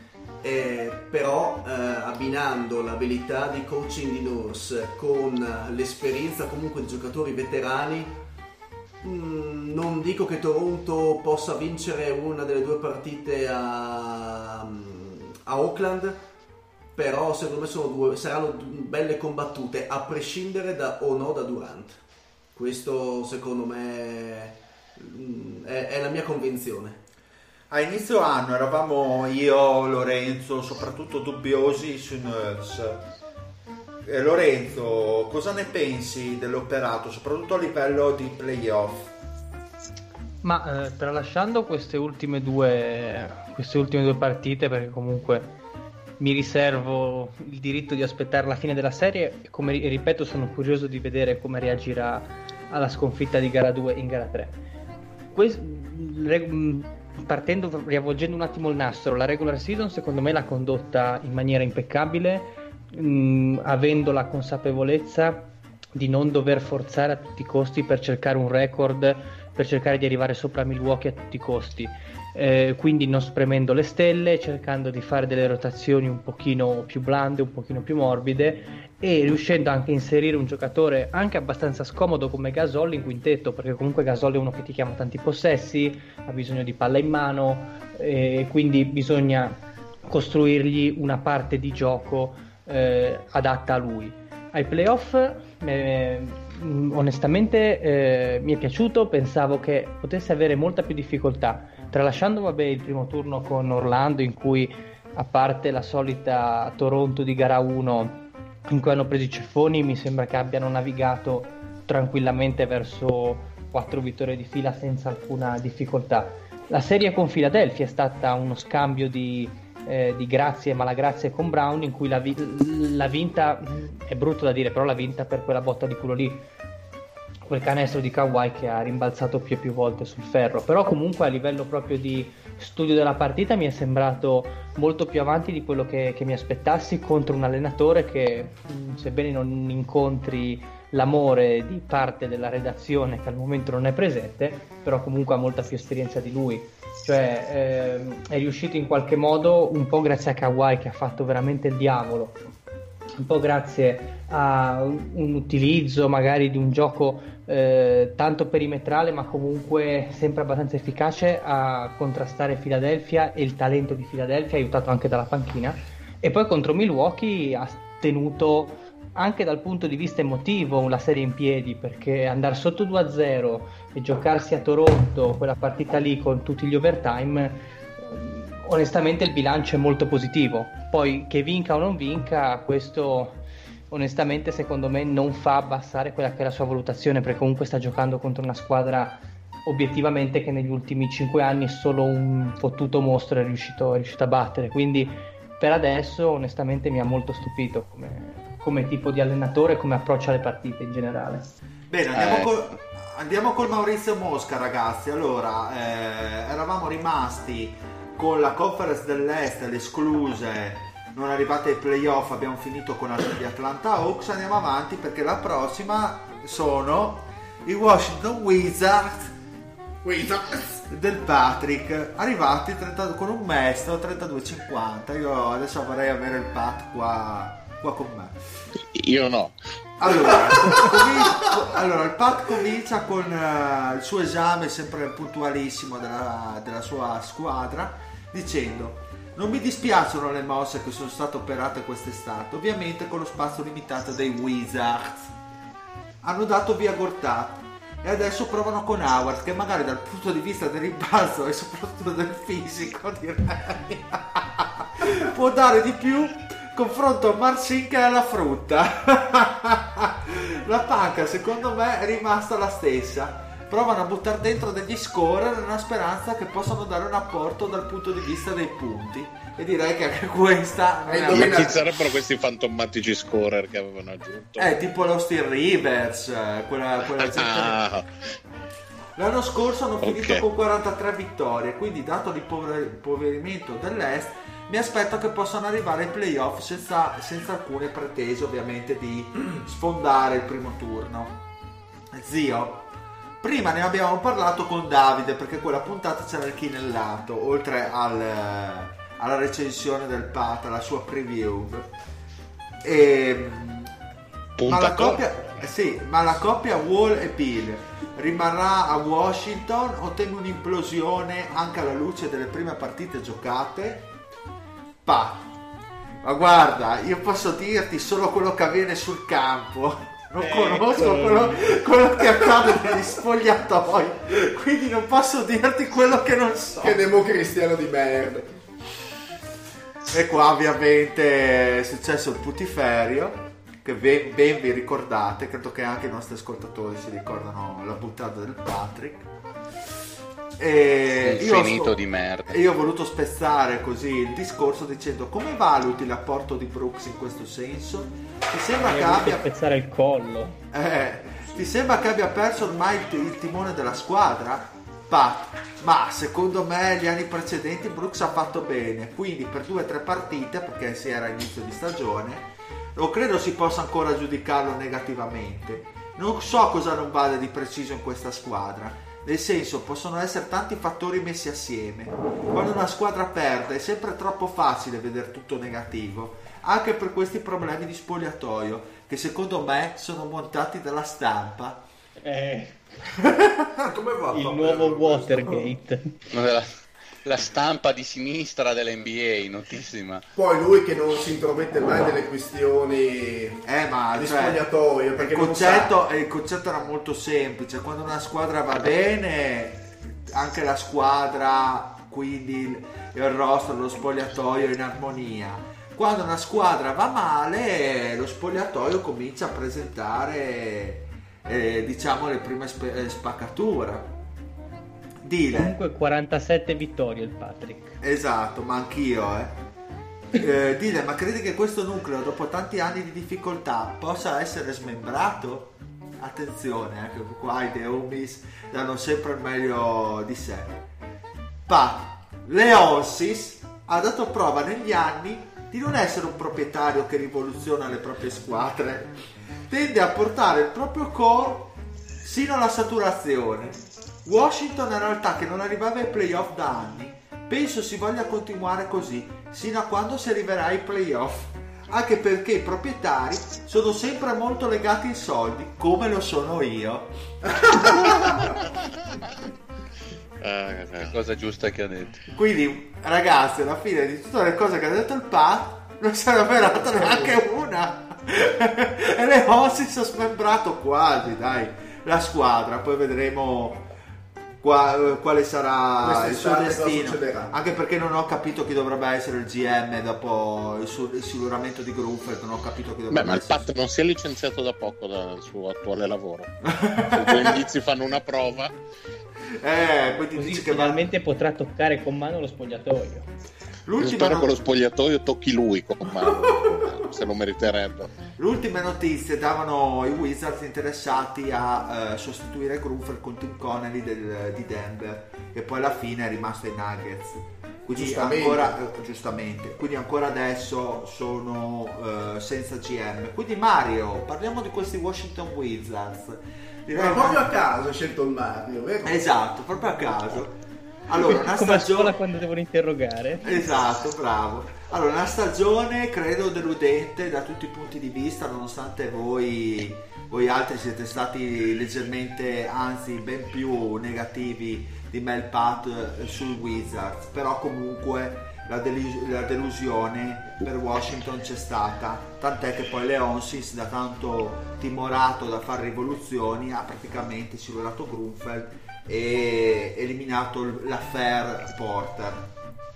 Quindi cosa rimane a questi Washington con un wall fuori, fuori ancora per un anno? Si parla. Eh, rimane appunto probabilmente il peggior contratto della NBA perché già eh, Wall sano a quelle cifre aveva dimostrato di non portarli propriamente ai vertici della NBA. E Wall infortunato col Supermax è un peso che affossa diciamo tutte le speranze future. Eh, sono riusciti a liberarsi di Porter e, e già questo è stato un successo perché quel contratto insieme agli altri due non non, non, non, era sostenibile e dalle ultime voci di mercato sembra addirittura che si stia anche pensando a qualcosa per Bill sì. e c'è una Il voce su City. esatto al posto di scambiato per Steven Adams poi insomma facendo un po'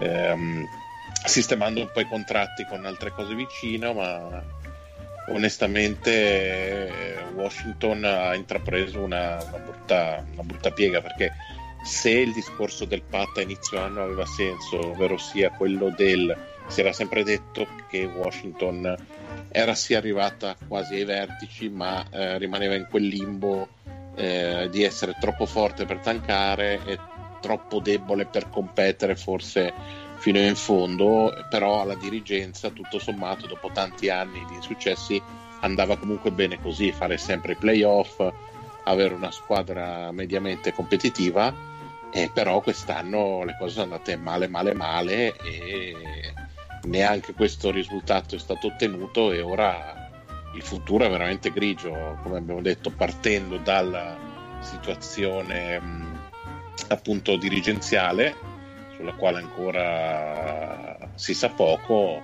fino ad arrivare appunto alle stelle, una fuori con un contratto improponibile e un'altra forse sul mercato. Quindi giovani da sviluppare, onestamente, non sembrano essercene un granché. Quindi aspettano, diciamo così, anni duri per il mio amico Pat e, e per la sua squadra di, di reietti. Cioè, a proposito dei giovani da sviluppare, se, se, pensiamo che il prospetto forse più interessante è Thomas Bryant, che ha giocato ecco. una stagione onesta, però cioè, non è che stiamo parlando del, del nuovo Lajuan. Ecco. Anche la loro prima scelta dello del, scorso draft, Troy Brown, non è che si è visto molto. Eh. Sembra... Ma proprio zero quasi. Proprio eh. sì. Che posizione hanno quest'anno? Aspettate. Hanno l'ottava hanno l'ottava mi sembra mm. la scambiano secondo mm. voi? ma secondo me dovrebbero salire ma non, altro che scendere non lo so più che altro la, la scambierebbero per scaricare contratti no? eh eh, ma Wall non lo, esatto, non scambi con l'ottava, ma Immi non avrebbe senso scambiarlo perché ha l'ultimo anno di contratto. Quindi... Ma poi Lorenzo, scusami, abbiamo discusso anche con, con Manuel. La 9 comunque. No, nel senso che comunque scambiare per salire di 3 o scendere di 3 o sì. non, non, non sì, ti sì. porta assolutamente né vantaggi né svantaggi se non la casualità della scelta. Quindi eh, o fanno una, un trade down eh, deciso, se no non, non, non, ha molto senso. Sì, sì, no, ma assolutamente d'accordo sul tenerla. Diciamo nubi molto fosche in quel di Washington. Andiamo invece su Miami Heat 39-43 e qui c'era lo zio che presentava Miami. Questi Miami Heat sono uguali a quelli dell'anno scorso, tra l'altro era in comunione con l'amico maroccano. Non ricordo nulla. Hai fatto bene a non ricordarti. E... Anche qua zio abbiamo preso una trona. Porca puttana. Ripartono ovviamente, per voi. ripartono ovviamente con Jay Rich e Whiteside nella speranza che i problemi di cervello di Whiteside siano aggiustati Oltre a loro aspettiamo il ritorno di Waiters e Wayne Ellington che sono, non sono dei geni cestistici ma in un sistema possono fare molto bene. Dile, Infatti, in questi giorni è venuto fuori McGruder, giocatore che potrebbe fare una stagione alla Wayne Ellington. Scambiato. In quelle partite sta tirando molto bene, finirà la stagione con un 36% al tiro da 3. Sì, ma non a Miami. Ai Clippers. Zio, questo McGruder è un giocatore che può essere inter- interessante anche dal punto difensivo, vedremo. Mi aspetto anche dei miglioramenti da Adebayo, che in queste prime partite mi è parso poco incisivo. Ha perso anche quel- qualche minuto confronto a Whiteside. Poi alla fine dell'anno presumo che giocherà gli stessi minuti. Potrebbero essere interessanti da osservare i nuovi rookies, che magari possono dare qualcosa. Ah, merda. Eddie. Eddie, puntuale. Ma non avevano la loro scelta. E poi queste prime partite non hanno giocato manco un minuto. Infatti non capisco perché siamo in due per presentare il Miami che non ha avuto scelte. Non ha fatto niente sul mercato, sono veramente gli stessi ogni anno. Il maroccano, oltre a non ricordarsi, ha anche puntualizzato la cosa. E ha scelto lui di farla insieme a me. Zio, infatti credo che possano raggiungere la quarta posizione in classifica agilmente un posto ai playoff. Adesso capite perché Maurizio Mosca è il top. Che male. Mario, invece sono abbastanza negativo su questi Tra l'altro il Mario ha centrato, ha centrato le vittorie. E credo che arriveranno intorno alle 39 vittorie. Che Anche, genio, perché, anche perché secondo me basterà veramente poco a livello di vittorie in questo est a entrare ai playoff. Quindi lui Eh, si non è- aspettava. Ma non è bastato neanche il poco. Quindi, quindi lui si Hai voluto aspettava. strafare, Mario. Eh, esatto, cagato fuori dal vaso. Sì. Quindi primo turno avevo ai messi play- settimi, tra l'altro, con, con 39, ne contavi. quindi primo turno ai playoff e poi poco altro. Troppo poco talento. Zio, Grande delusione. Perché il quarto posto era lì, eh, era, era lì a un passo e invece sono scivolati sotto la marasma. Nel marasma, no, è che questa squadra ha gli stessi problemi di Washington ma con meno talento, cioè un, un salary cap saturo e, e molti meno asset da spendere per poter eh, in qualche modo rinnovarsi. Secondo me una delle poche note positive è stato Wade. Eh, vederlo giocare nell'anno del suo ritiro ancora con quella, con quella cazzimma, con quella voglia comunque di vincere sempre. ehm, Ci ricordiamo tutti quel canestro da tre, eh, non mi ricordo se contro Golden State, forse in regular season, tirando all'indietro all'ultimo secondo è stata veramente secondo me l'apice del- della Sì. sua carriera. Cioè nel senso la dimostrazione di quando un campione è campione vero sempre, anche quando la squadra non gira.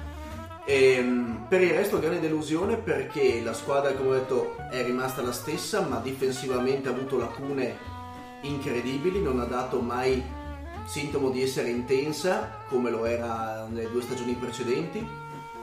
Eh, è vero che ha pesato l'infortunio di Dragic che è rimasto fuori praticamente tutta la stagione o gran parte della stagione, è rientrato solamente alla fine e secondo me ha sbagliato Spolstra quando ha provato eh, Bam Adebayo eh, come titolare solamente a giochi fatti. Eh, la poca voglia di spendersi, di faticare di Whiteside secondo me doveva essere messa accantonata, probabilmente è stato illuso dalle buone prestazioni del- dei primi due mesi, eh, ma doveva essere accantonato prima, perché Adebayo ha dato, ha dato prova nelle ul- nell'ultimo mese di avere, di avere comunque voglia. E poi, ripeto, nessuno che ha dato, cioè sono stati tutti sotto il par rispetto alle stagioni precedenti, anche è stato un insieme di mh, infortuni e di secondo me sono state una serie di combinazioni negative in questo est eh, ripeto in altre situazioni non sarebbero comunque stati competitivi. Però anche ehm, James dalla grande è stata fuori di quella per due o tre mesi. Eh, Draghi ci ha già detto e quindi si sono un pochino arrabattati hanno usato eh, i play più disparati da Winslow a Richardson a, a Waiters veramente hanno messo come play chiunque e, e nessuno di questi chiunque era aveva la capacità di Dragic e, e quindi un pochino sono stati penalizzati ma proprio non hanno espresso mai eh, un bel gioco difensivo che fondamentalmente è sempre stata l'anima di questi Miami Heat delle ultime stagioni quindi aspettative per... ma un cazzo di aspettative perché ripeto puoi anche decidere di scambiare i Whiteside ma al massimo ti danno 4 salami Eh, Buoni però, buoni. Eh, dipende, dipende, magari sono pure, fanno pure cagare. E l'unico vero asset è Richardson in questa squadra. E, e dubito che se ne prenda. Anche Winslow, anche Winslow con quel contratto, secondo me nella- da play ha trovato la sua dimensione. Però eh, è un, po', il problema è che è un contratto che non ti dà molto. Cioè, in cambio, non- cosa ti danno? cosa puoi avere? No, no, no, no, quel vabbè, contratto? quello assolutamente d'accordissimo con voi. E, e quindi eh, sono, sono contratti che non ti portano a niente di nuovo. Eh, difatti, tra l'altro, si era anche discusso del, di. Eh, per la prima volta dopo anni eh, c'erano state delle voci in cui Spurster era stato messo eh, Sotto la lente su- di ingrandimento. sulla lente di ingrandimento, ma a livello proprio di spostamento in un'altra franchigia. Questo sta a significare che insomma c'è la sensazione che la squadra sia un po' ingessata, un po' troppo imbalsamata su, su questa situazione che è difficile onestamente cambiare. Quindi andiamo avanti ragazzi con la prossima. Allora, va- 39-43, anche loro. Dile, li presentavo io. Gli Hornets rimangono inalterati dall'anno scorso, un'altra. Cambiano allenatore, chiamano appunto Borrego ex assistant degli Spurs, ha speranza di cambiare rotta. Il problema è che il mantra sembra lo stesso degli anni passati, ovvero l'adagio che ma pensaci tu. Ora il problema è che le acquisizioni di quest'estate sono state biombo, che ormai è abbastanza fritto dal punto di vista tecnico, e il 36enne Parker, che ha fatto bene per questo inizio di, di stagione, ma mi sembra poco dal punto di vista dell'apporto. Uno che potrà dare una mano a Kemba è sicuramente Leg, che per ora si dimostra essere molto discontinuo. I Batum, i Williams mi sembrano abbastanza bolliti. Vediamo se salta fuori qualcosa da Monk. Ora, da Monk non è saltato fuori niente. Lorenzo, che per ora, su Monk dice, che per ora non sta dimostrando nulla, se non di tirare tutto quello che gli passa per le mani.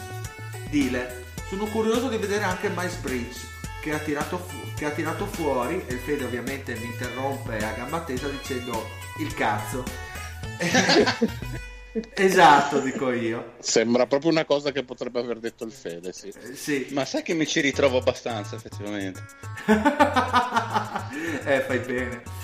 Fede prende parola dicendo alla fine uno dei problemi degli Hornets è la flessibilità salariale che mi sembra un po' il leitmotiv di tutte queste squadre ragazzi che è è la bloccata stessa division, tra l'altro. sì, tra l'altro, che è bloccata da contratti come quelli di Batum, che sono come avere un'ex moglie di tre figli che ti ha preso la casa. Anche questo potrebbe averlo detto il Fede. Dile, ma poi non c'era qualche amante di Devonte Graham tra gli Omis? Silenzio. Chi? Sile- silenzio. Poi ovviamente la, la- la preview è finita con una diatriba, diatriba sulle destinazioni di Kemba Walker, cosa che ha tenuto banco anche questi primi questi giorni, diciamo. eh, perché sembra che Kemba voglia far di tutto pur di rimanere in quel eh, di Charlotte. Quindi Fede, che aspettative hanno questi Hornets se riescono a fermare Kemba e poi ovviamente se poi Kemba voglia andare da un'altra parte. Cazzo di Ah, Miles se-. È il cazzo di Miles Bridge ovviamente. Il cazzo, beh, quindi prospettive larghe, lunghe e dense. E le- lievemente formaggiose. Guarda, dirò la verità. Ovviamente non è quello che vuole il management di Charlotte, ma a una certa io quasi quasi spererei che Kemba se ne vada. Mollare, mollare. Mol- perché se dai il massimo a Kemba, neanche il super max, il max a Kemba, tanto per i prossimi 3-4 anni sei relegato a una mediocrità da cui non puoi uscire perché sono nel- non è solo la questione di Kemba o non Kemba. Hanno Batum che prende uno sproposito, hanno Zeller che prende un altro sproposito per quello che dà, sono Biombo. Biombo che non ci voglio neanche pensare, pensa che tu mi abbia fatto venire una metastasi istantanea solo a nominarlo. Ma infatti per dirti, eh, ascoltando anche il podcast di Nate Duncan, appunto, Nate Duncan appunto sugli Hornets dicevano la tua stessa cosa, nel senso la speranza che Kemba non rifirmi per poi avere due anni, in due anni una pulizia completa del cap o quasi o perlomeno una buona parte e cercare di ricostruire facendo anche sponda eh, per, per, contratti in scadenza e fare rebuilding. Eh beh, infatti, come il concetto è quello, cioè devi soffrire come un cane per una stagione, prenderti una top 5, che non si può più dire top 3 ormai, si può dire giusto top 5. Resta il fatto che secondo me devi rientrare in una gestione salariale un pochettino più affrontabile e fare un discorso quantomeno triennale, minimo triennale. Cioè, non vedo che cos'altro possa dare perché stessimo parlando di LeBron James ci mancherebbe però Kemba Walker da solo non ti fa una squadra l'abbiamo visto quest'anno che è stato comunque nel complesso la migliore stagione in carriera per quanto avrei potuto fare ancora meglio si è infortunato verso dicembre generale la caviglia non è più lo stesso tutto quello che vogliamo. Resta il fatto che una squadra che come miglior giocatore ha Kemba Walker e gli altri ci vanno anche abbastanza lontani a quello che può dar lui non è che può fare chissà che cosa. Cioè, o prendono un antitocumpo un simile antitocumpo che proprio prendono il, il coniglio fuori dal cilindro a questo draft altrimenti veramente tanto vale mollare ricominciare e, e via e andare a Las Vegas. Esatto. Bene quindi andrei avanti con Detroit Pistons. 41-41 loro ci sono andati ai playoff esclusi al primo turno. Li presentavo io. E I Pistons sono una squadra che a est può raggiungere l'ottavo spot dei playoff. Un Griffin un anno in più nel motore può fare senz'altro bene a questo core, sempre se riesce a giocare un certo numero di partite. Anche Drummond negli anni si è dimostrato un giocatore che a livello difensivo sposta. Certo, mi aspetto che determinati lack mentali visti negli anni precedenti possano venire meno quest'anno. Il problema dei Pistons è da ricercarsi nel tiro perimetrale, non c'è. Il roster è un tiratore puro, se non Kennard che non ha impressionato. Manca anche un'ala titolare vera e propria. Solo con Bullock e Johnson non si può andare avanti. È una squadra mediocre che per demeriti di un est poco competitivo può raggiungere le 40 vittorie. Fede. Onestamente le 40 vittorie sono una portata solo se Griffin è in condizioni di giocare un certo numero di partite. Ne ha giocate 75 quest'anno. E a quante sono arrivate di vittorie? 41. Ma quante cazzo ne capisco, vaffanculo. Lascia stare che poi le altre 15 l'ho sbagliate, ma quante ne capisco. Come leggi che... dei Pistons nessuno. Ecco, esatto. quanto, quanto, ha dato il Fede ai P? Ah, non, c'è, c'è eh, non ce l'ho perché, perché, perché il Simeone. Non ho compilato un cazzo. Esatto. No, ma credo 42 a parte gli scherzi. E il più positivo, tra l'altro, che prima non ho fatto neanche il giochino più positivo, più lontano dalla, dalla, dalla eh. risultato il, il, più positivo. Allora, intanto ti dico che la media è stata 38 su Detroit, okay. quindi più o meno. Tu dire sei stato il più positivo con 42, okay. mentre il più negativo è stato eh, giu- eh, il, il, nostro una delle mascotte Giuseppe il Nano lì il 39 di braccia eccetera eccetera con 32 Giuseppe il Nano e si è firmato così sul modulo comunque con 32 Ok, di anche quelli delle altre squadre, va, facciamo Washington Wizards più positivo. Allora, molto velocemente, il più positivo è stato, è stato il Dile, tra l'altro, con 48, sì. il Patrick 47. Il più negativo è stato il Tovazzi con 39, quindi comunque siamo andati tutti, tutti le, le, molto molto over, esatto. Eh, poi abbiamo Miami Miami con una media di eh, 43 vittorie, quindi okay. più o meno siamo in linea. I più generosi siamo stati io e lo zietto con 46. Ok. Ti risulta zio, sì. Mentre chi ci è andato più vicino è stato vabbè, Mario con 39, che ha proprio fatto Peccato. percorso netto. Esatto, e tale Enrico Neri che rinvitiamo ancora una volta a palesarsi che ha fatto 37, quello che è andato più basso. Le ho tutte? No. Mancano, manca Charlotte, mancano gli Hornets con, che partivano da 39. Abbiamo un 30 di Nicola Picchietti per gli Hornets, quindi molto molto sottostimati. E chi è andato veramente Bene è stato il Patrick con 37 tra l'altro. Chi è andato invece sopra le aspettative non c'è nessuno perché il più alto è stato il Patrick con 37. Ah, Ora ok, perfetto, quindi di ordine. La, la media di Charles è stata 33, 33 vittorie. Quindi Ok, perfetto. E continuando con eh, Detroit, interviene Lorenzo dicendo non sono molto convinto dell'impianto dato da questi Pistons. Preferivo la versione in cui Drummond si trovava come centro catalizzatore, anche come passatore diretto. Mi sembrava una squadra bilanciata meglio. Bravo Lorenzo, ce l'hai azzeccato. Zio, c'è da Pollici dire... Superman. Esatto, zio. C'è da dire che la tassa della mancanza di un tiratore si farà sentire. Per me sono una squadra da 38 vittorie, non vedo così competitivi per prendersi un posto ai playoff. Quindi complimenti anche allo zione che anche lui si è azzeccato. Grazie ragazzi, forse l'unica. Lorenzo, dai, questi Pistons come li vediamo anche in ottica di quest'estate? Allora, Dopo per, comunque il eh, raggiungimento dei playoff.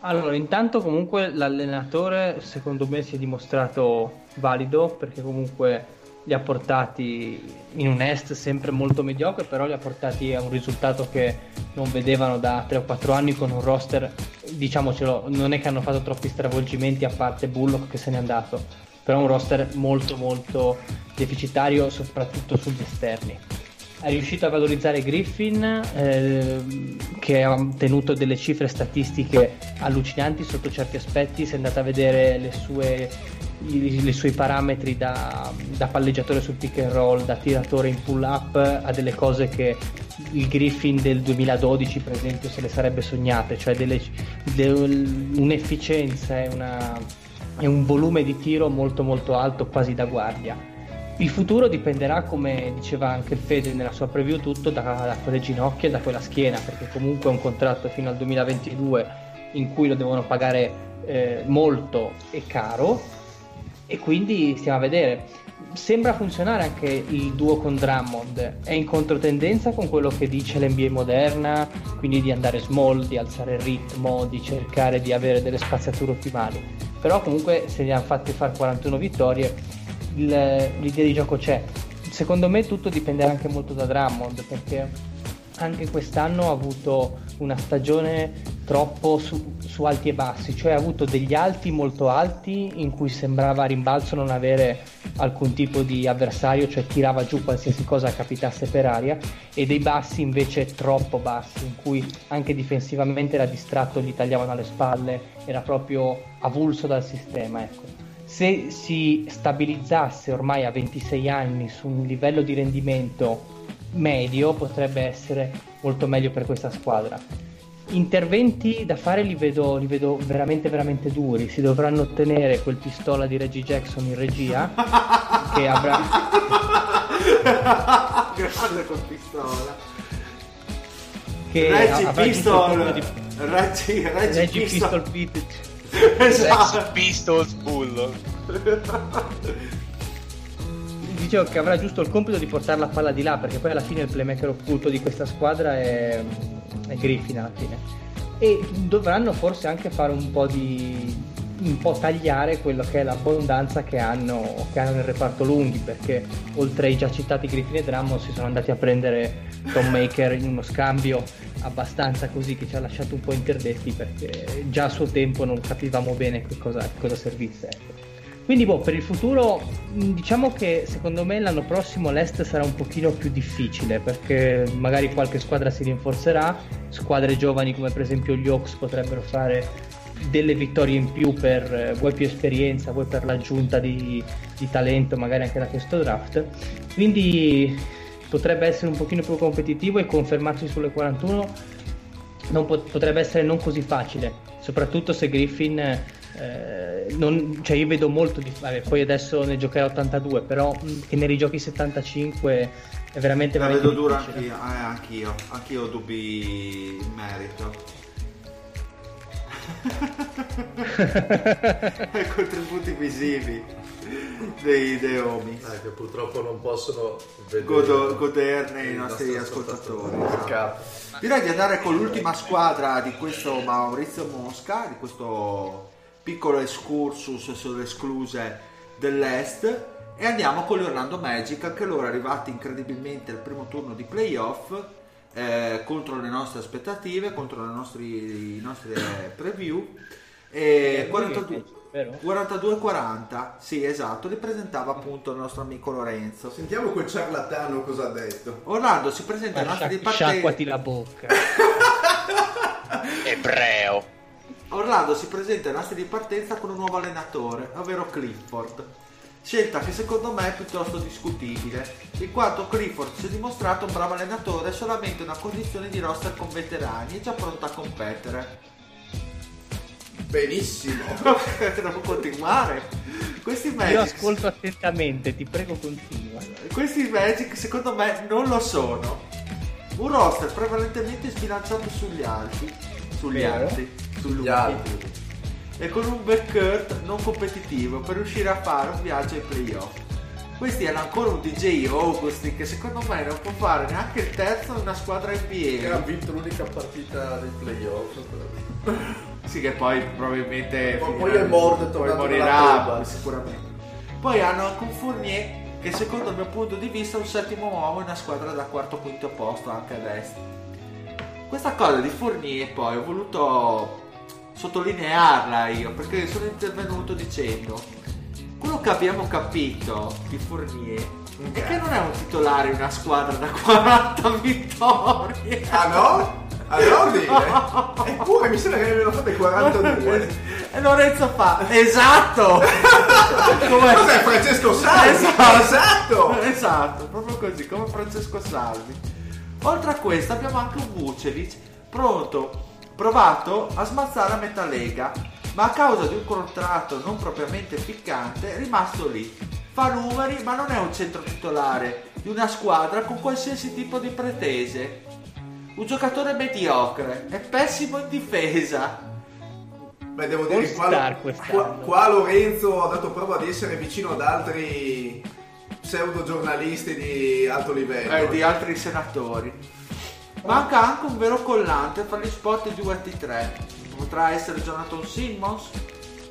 Credo che sia sottodimensionato per il ruolo, con poco talento confronto a, giocato- a giocatori di altre squadre nel rispettivo ruolo.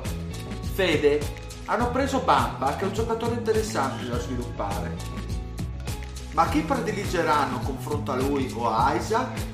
Un Isaac che ha dimostrato zero l'anno precedente, oltre a un Gordon pagato che deve dimostrarsi di, di dimostrare di sapersi meritare quei soldi, cosa che per, per ora secondo me non ha fatto.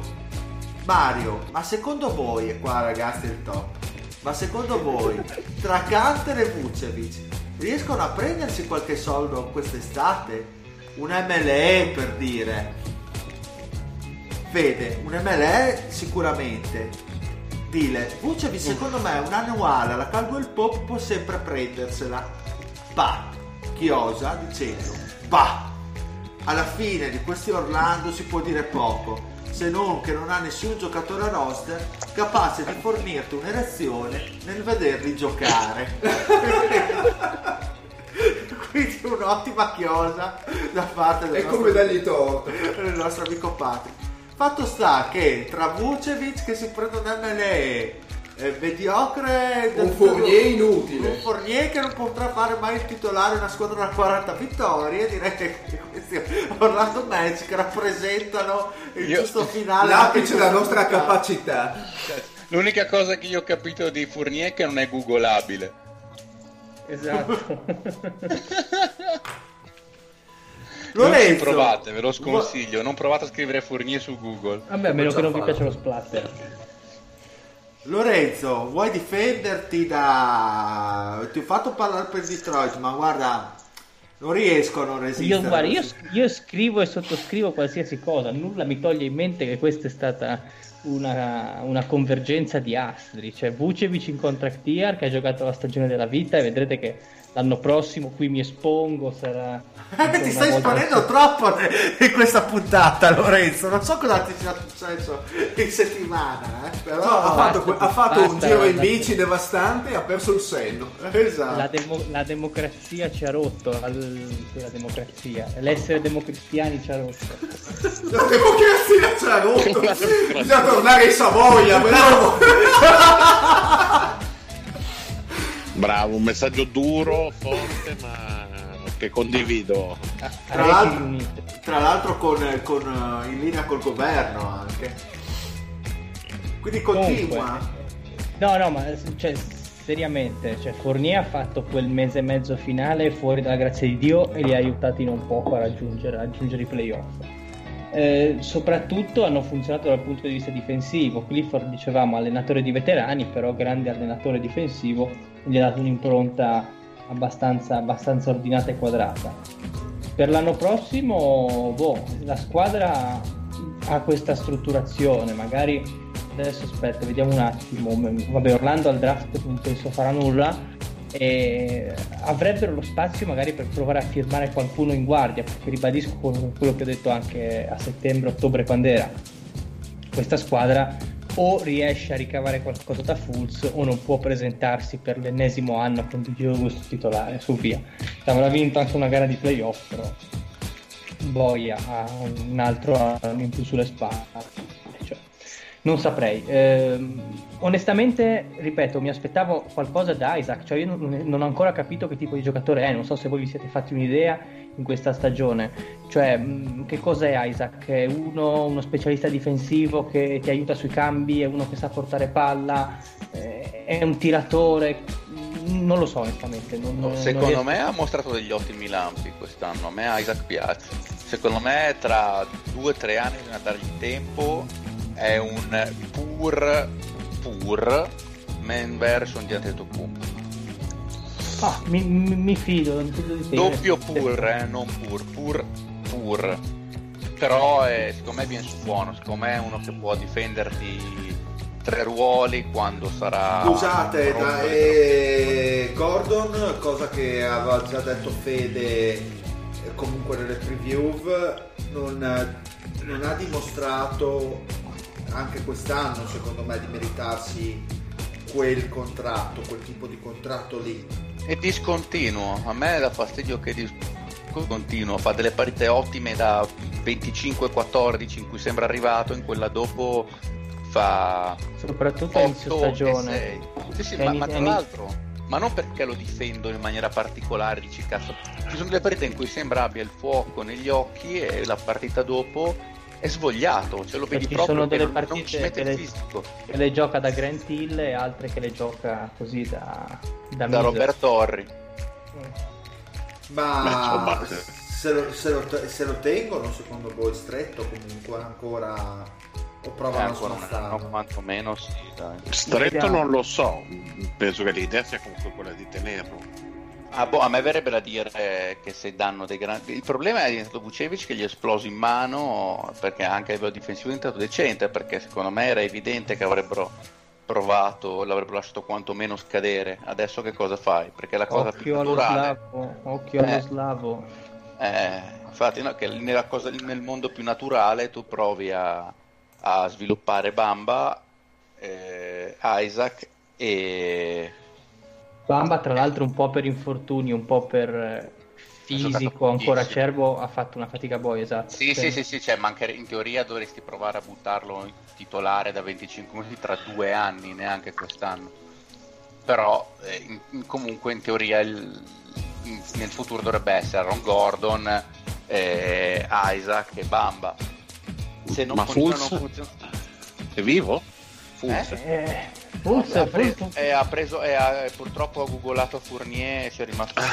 ci è rimasto. è stato sotto. No, vabbè, altrimenti però se il prossimo anno secondo me non esplode, Gordon iniziano a pensare di cederlo. Anche perché secondo me l'anno prossimo Isaac è buono. Io perché non voglio esagerare, io ci credo. Eh? Perché ce l'hai la Dynasty? No, secondo me è proprio buono. Al di là del fatto che ovviamente ce l'ho alla Dynasty e quindi deve fare bene, altrimenti lo spacco. Ma ho anche eh, o anche Aaron Gordon alla Dynasty. Eh. Oh. e io ci credevo su Gordon, per me diventa, doveva diventare uno da, da cifre da Sean Marion, ma anche da impatto sul campo di Sean Marion. Invece difensivamente non è male, ma offensivamente tanto tanto discontinuo e secondo me quest'estate questa, questa, stagione ha giocato anche più nel suo ruolo rispetto alle altre volte non 4 fisso però insomma comunque la sua squadra questa piace o non piace.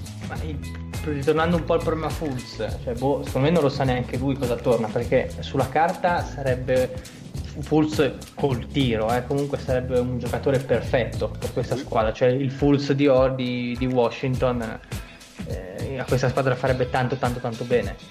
Il Fulz che si è visto a Filadelfia è pericoloso. Se, se, è fatto a livello fisico per cui ha avuto sta sfiga qui, amen, non è neanche colpa sua. Eh. Cioè, se diventa evidente che in quella stagione ha avuto questa infiammazione del nervo toracico, quello che era, Amen. Cioè... Tra l'altro il, gio- il, gioco ci stava benissimo, cioè il gioco valeva la candela. Ah, ma era perfetto anche per Philadelphia, cioè perfetto Grazie. per quasi chiunque, voglio dire. È andata alla 1 non per caso. Bene, quindi su Orlando ragazzi abbiamo detto tutto, quindi le aspettative sono vedere un attimino come va, prendersi la loro sceltina e provare l'anno, sc- l'anno prossimo a sviluppare sotto Clifford. Sostanzialmente questo, grandi altri stravolgimenti a livello di, di roster non li vediamo. Giocatori che se ne vanno qualche acquisizione importante niente. Devono fare crescere interna soprattutto. Poi possono mettere un po' a posto il roster con qualche scelta con qualche trade ben piazzata qualche acquisizione però più o meno non gli verrà fretta Orlando secondo te il prossimo anno? Se, se gli viene in fretta sbagliano pesantemente perché la cosa migliore che possono fare è crescere internamente, quello è senza, senza proprio dubbio secondo me. E Vucevic eh, si prende la mele. Ma neanche Beh. minimo. Sostituisce Cousins ai Warriors. Quanti soldi si prende lo slavo qua? Ah, non lo so quantificare io personalmente, perché il mercato dei centri è la cosa più difficile. Potrebbe anche accontentarsi di cifre so. basse per un contratto lungo. Eh? Basse che cosa vuoi Basse relativamente. Sì, tipo, sempre... Per te 15 milioni è basso, ti do giusto per dare un'idea. Eh, sai che stavo pensando proprio 15 milioni, che volesse intendere lui, perché io pensavo una roba più sui 18. Ma, per me, per condurre la mia vita da nababbo, 15 milioni no, sono noccioline. 15 per... certo queste parole qua di solito le diceva il, pa- il Pat. Il Patrick, infatti quel Patrick sei fosse stato di te Lorenzo. Ma sai che alla, eh, come insegna il maestro Yoda, sempre due ce ne sono, un maestro e un allievo.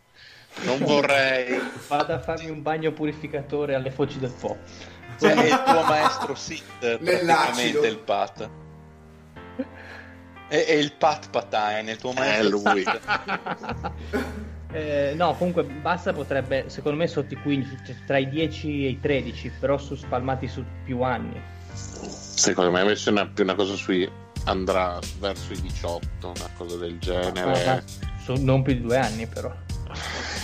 O triennale, quanto un triennale. lo cerca di triennale vicino ai 60 ma se gli danno un triennale da 60 non è, fo- è impossibile. Chi lo sa cioè, secondo me qualcuno glielo dà qualcuno glielo potrebbe cioè, io non glielo darei mai però. secondo, no, me, glielo no, danno, secondo me glielo danno in Magic ho paura io eh, ma Sacramento eh. ce li ha i soldi se, se ce manda a far culo ecco no, no, eh, ce li ha. Noi abbiamo trienna... 38 milioni adesso triennale, triennale Sacramento 20 milioni pancato adesso se, quando no, è aperta la SNAI biennale al massimo gli potremmo offrire noi 20, allora, allora 25 no no no eh, eh, piano. Merda no no il Vlade non può non prendere Vucevic cazzo già fatto pancato. Do al massimo 40 Adesso avrò... biennale più team option per il terzo anno. Avrò gli ecco con la team option è già più ragionevole però contratto parzialmente garantito per almeno la metà del contratto totale. Quindi almeno 10 milioni garantiti. Sì, sì, fatto. Sacramento Vucevic preso. Era la prima firma della free agency. Oh, scusate, io un... beh, beh, firmiamo uno star Beh, ah, sì, meglio, di un cazzo, meglio di un cazzo in bocca, voglio dire. Vallo a dire all'addio al celibato dello zio. No, non riuscirà a parlare il Fede. Il bello è che volevo dire meglio di un il bello è che volevo dire meglio di un calcio in bocca, poi non so cosa sia successo. Eh, sei tarato proprio. Eh, è una vita dura, ragazzi. È una vita durissima. È una vita dura. e Magari. Quindi, e quindi andiamo ai saluti ragazzi. Abbiamo finito anche questa puntata, 156esima puntata dei The Homies. Ma come fai a sapere sempre il numero della puntata? Perché le edito io, Eddie? Eh, il carico, ma non mi ricordo. Per me siamo tipo alla 68, non so, una roba del genere. Un bel po' di anni fa vedi. eravamo alla 68, alla 69. Un saluto a Ledey, Ciao a Maroccano tutti. Ciao ciao. Un saluto allo zio Ma lo sentite questo odore di coia? di Coia. Di coito. Cosa? Potrebbe essere anche odore di coito, ma forse Ninfa sta facendo qualcosa io non lo so. Un saluto in Mario. Un saluto a Marione. Ciao, che Vucevic sia con te. Una buona serata a tutti, soprattutto a quelli che non bevono la birra. Un saluto, Gra- grazie Mario. Schifosi. Un saluto al Fede sempre con il cazzo in bocca.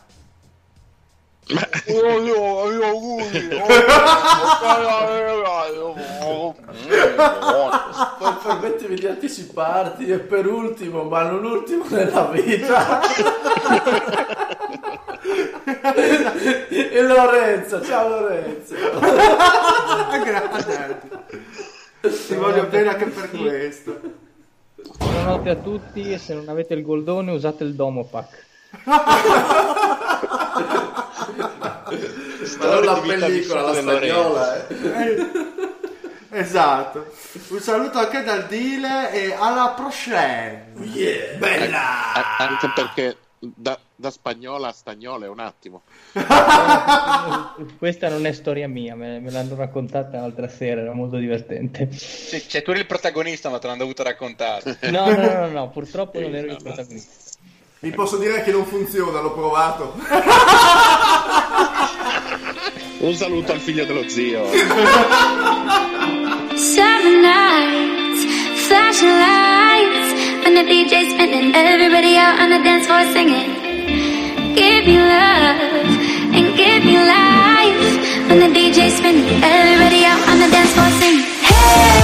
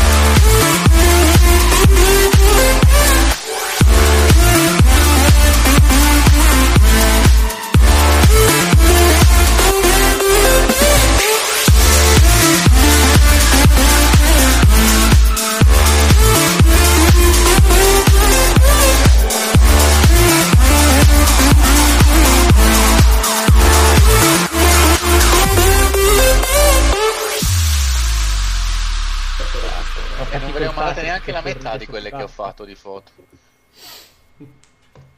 Boh, possiamo partire. Ma no? non so se, vo- se i vostri signori decidono. Prego, prego. Dai, sono siamo- pronto per la vostre mostra. fantasie. Un, due, tre.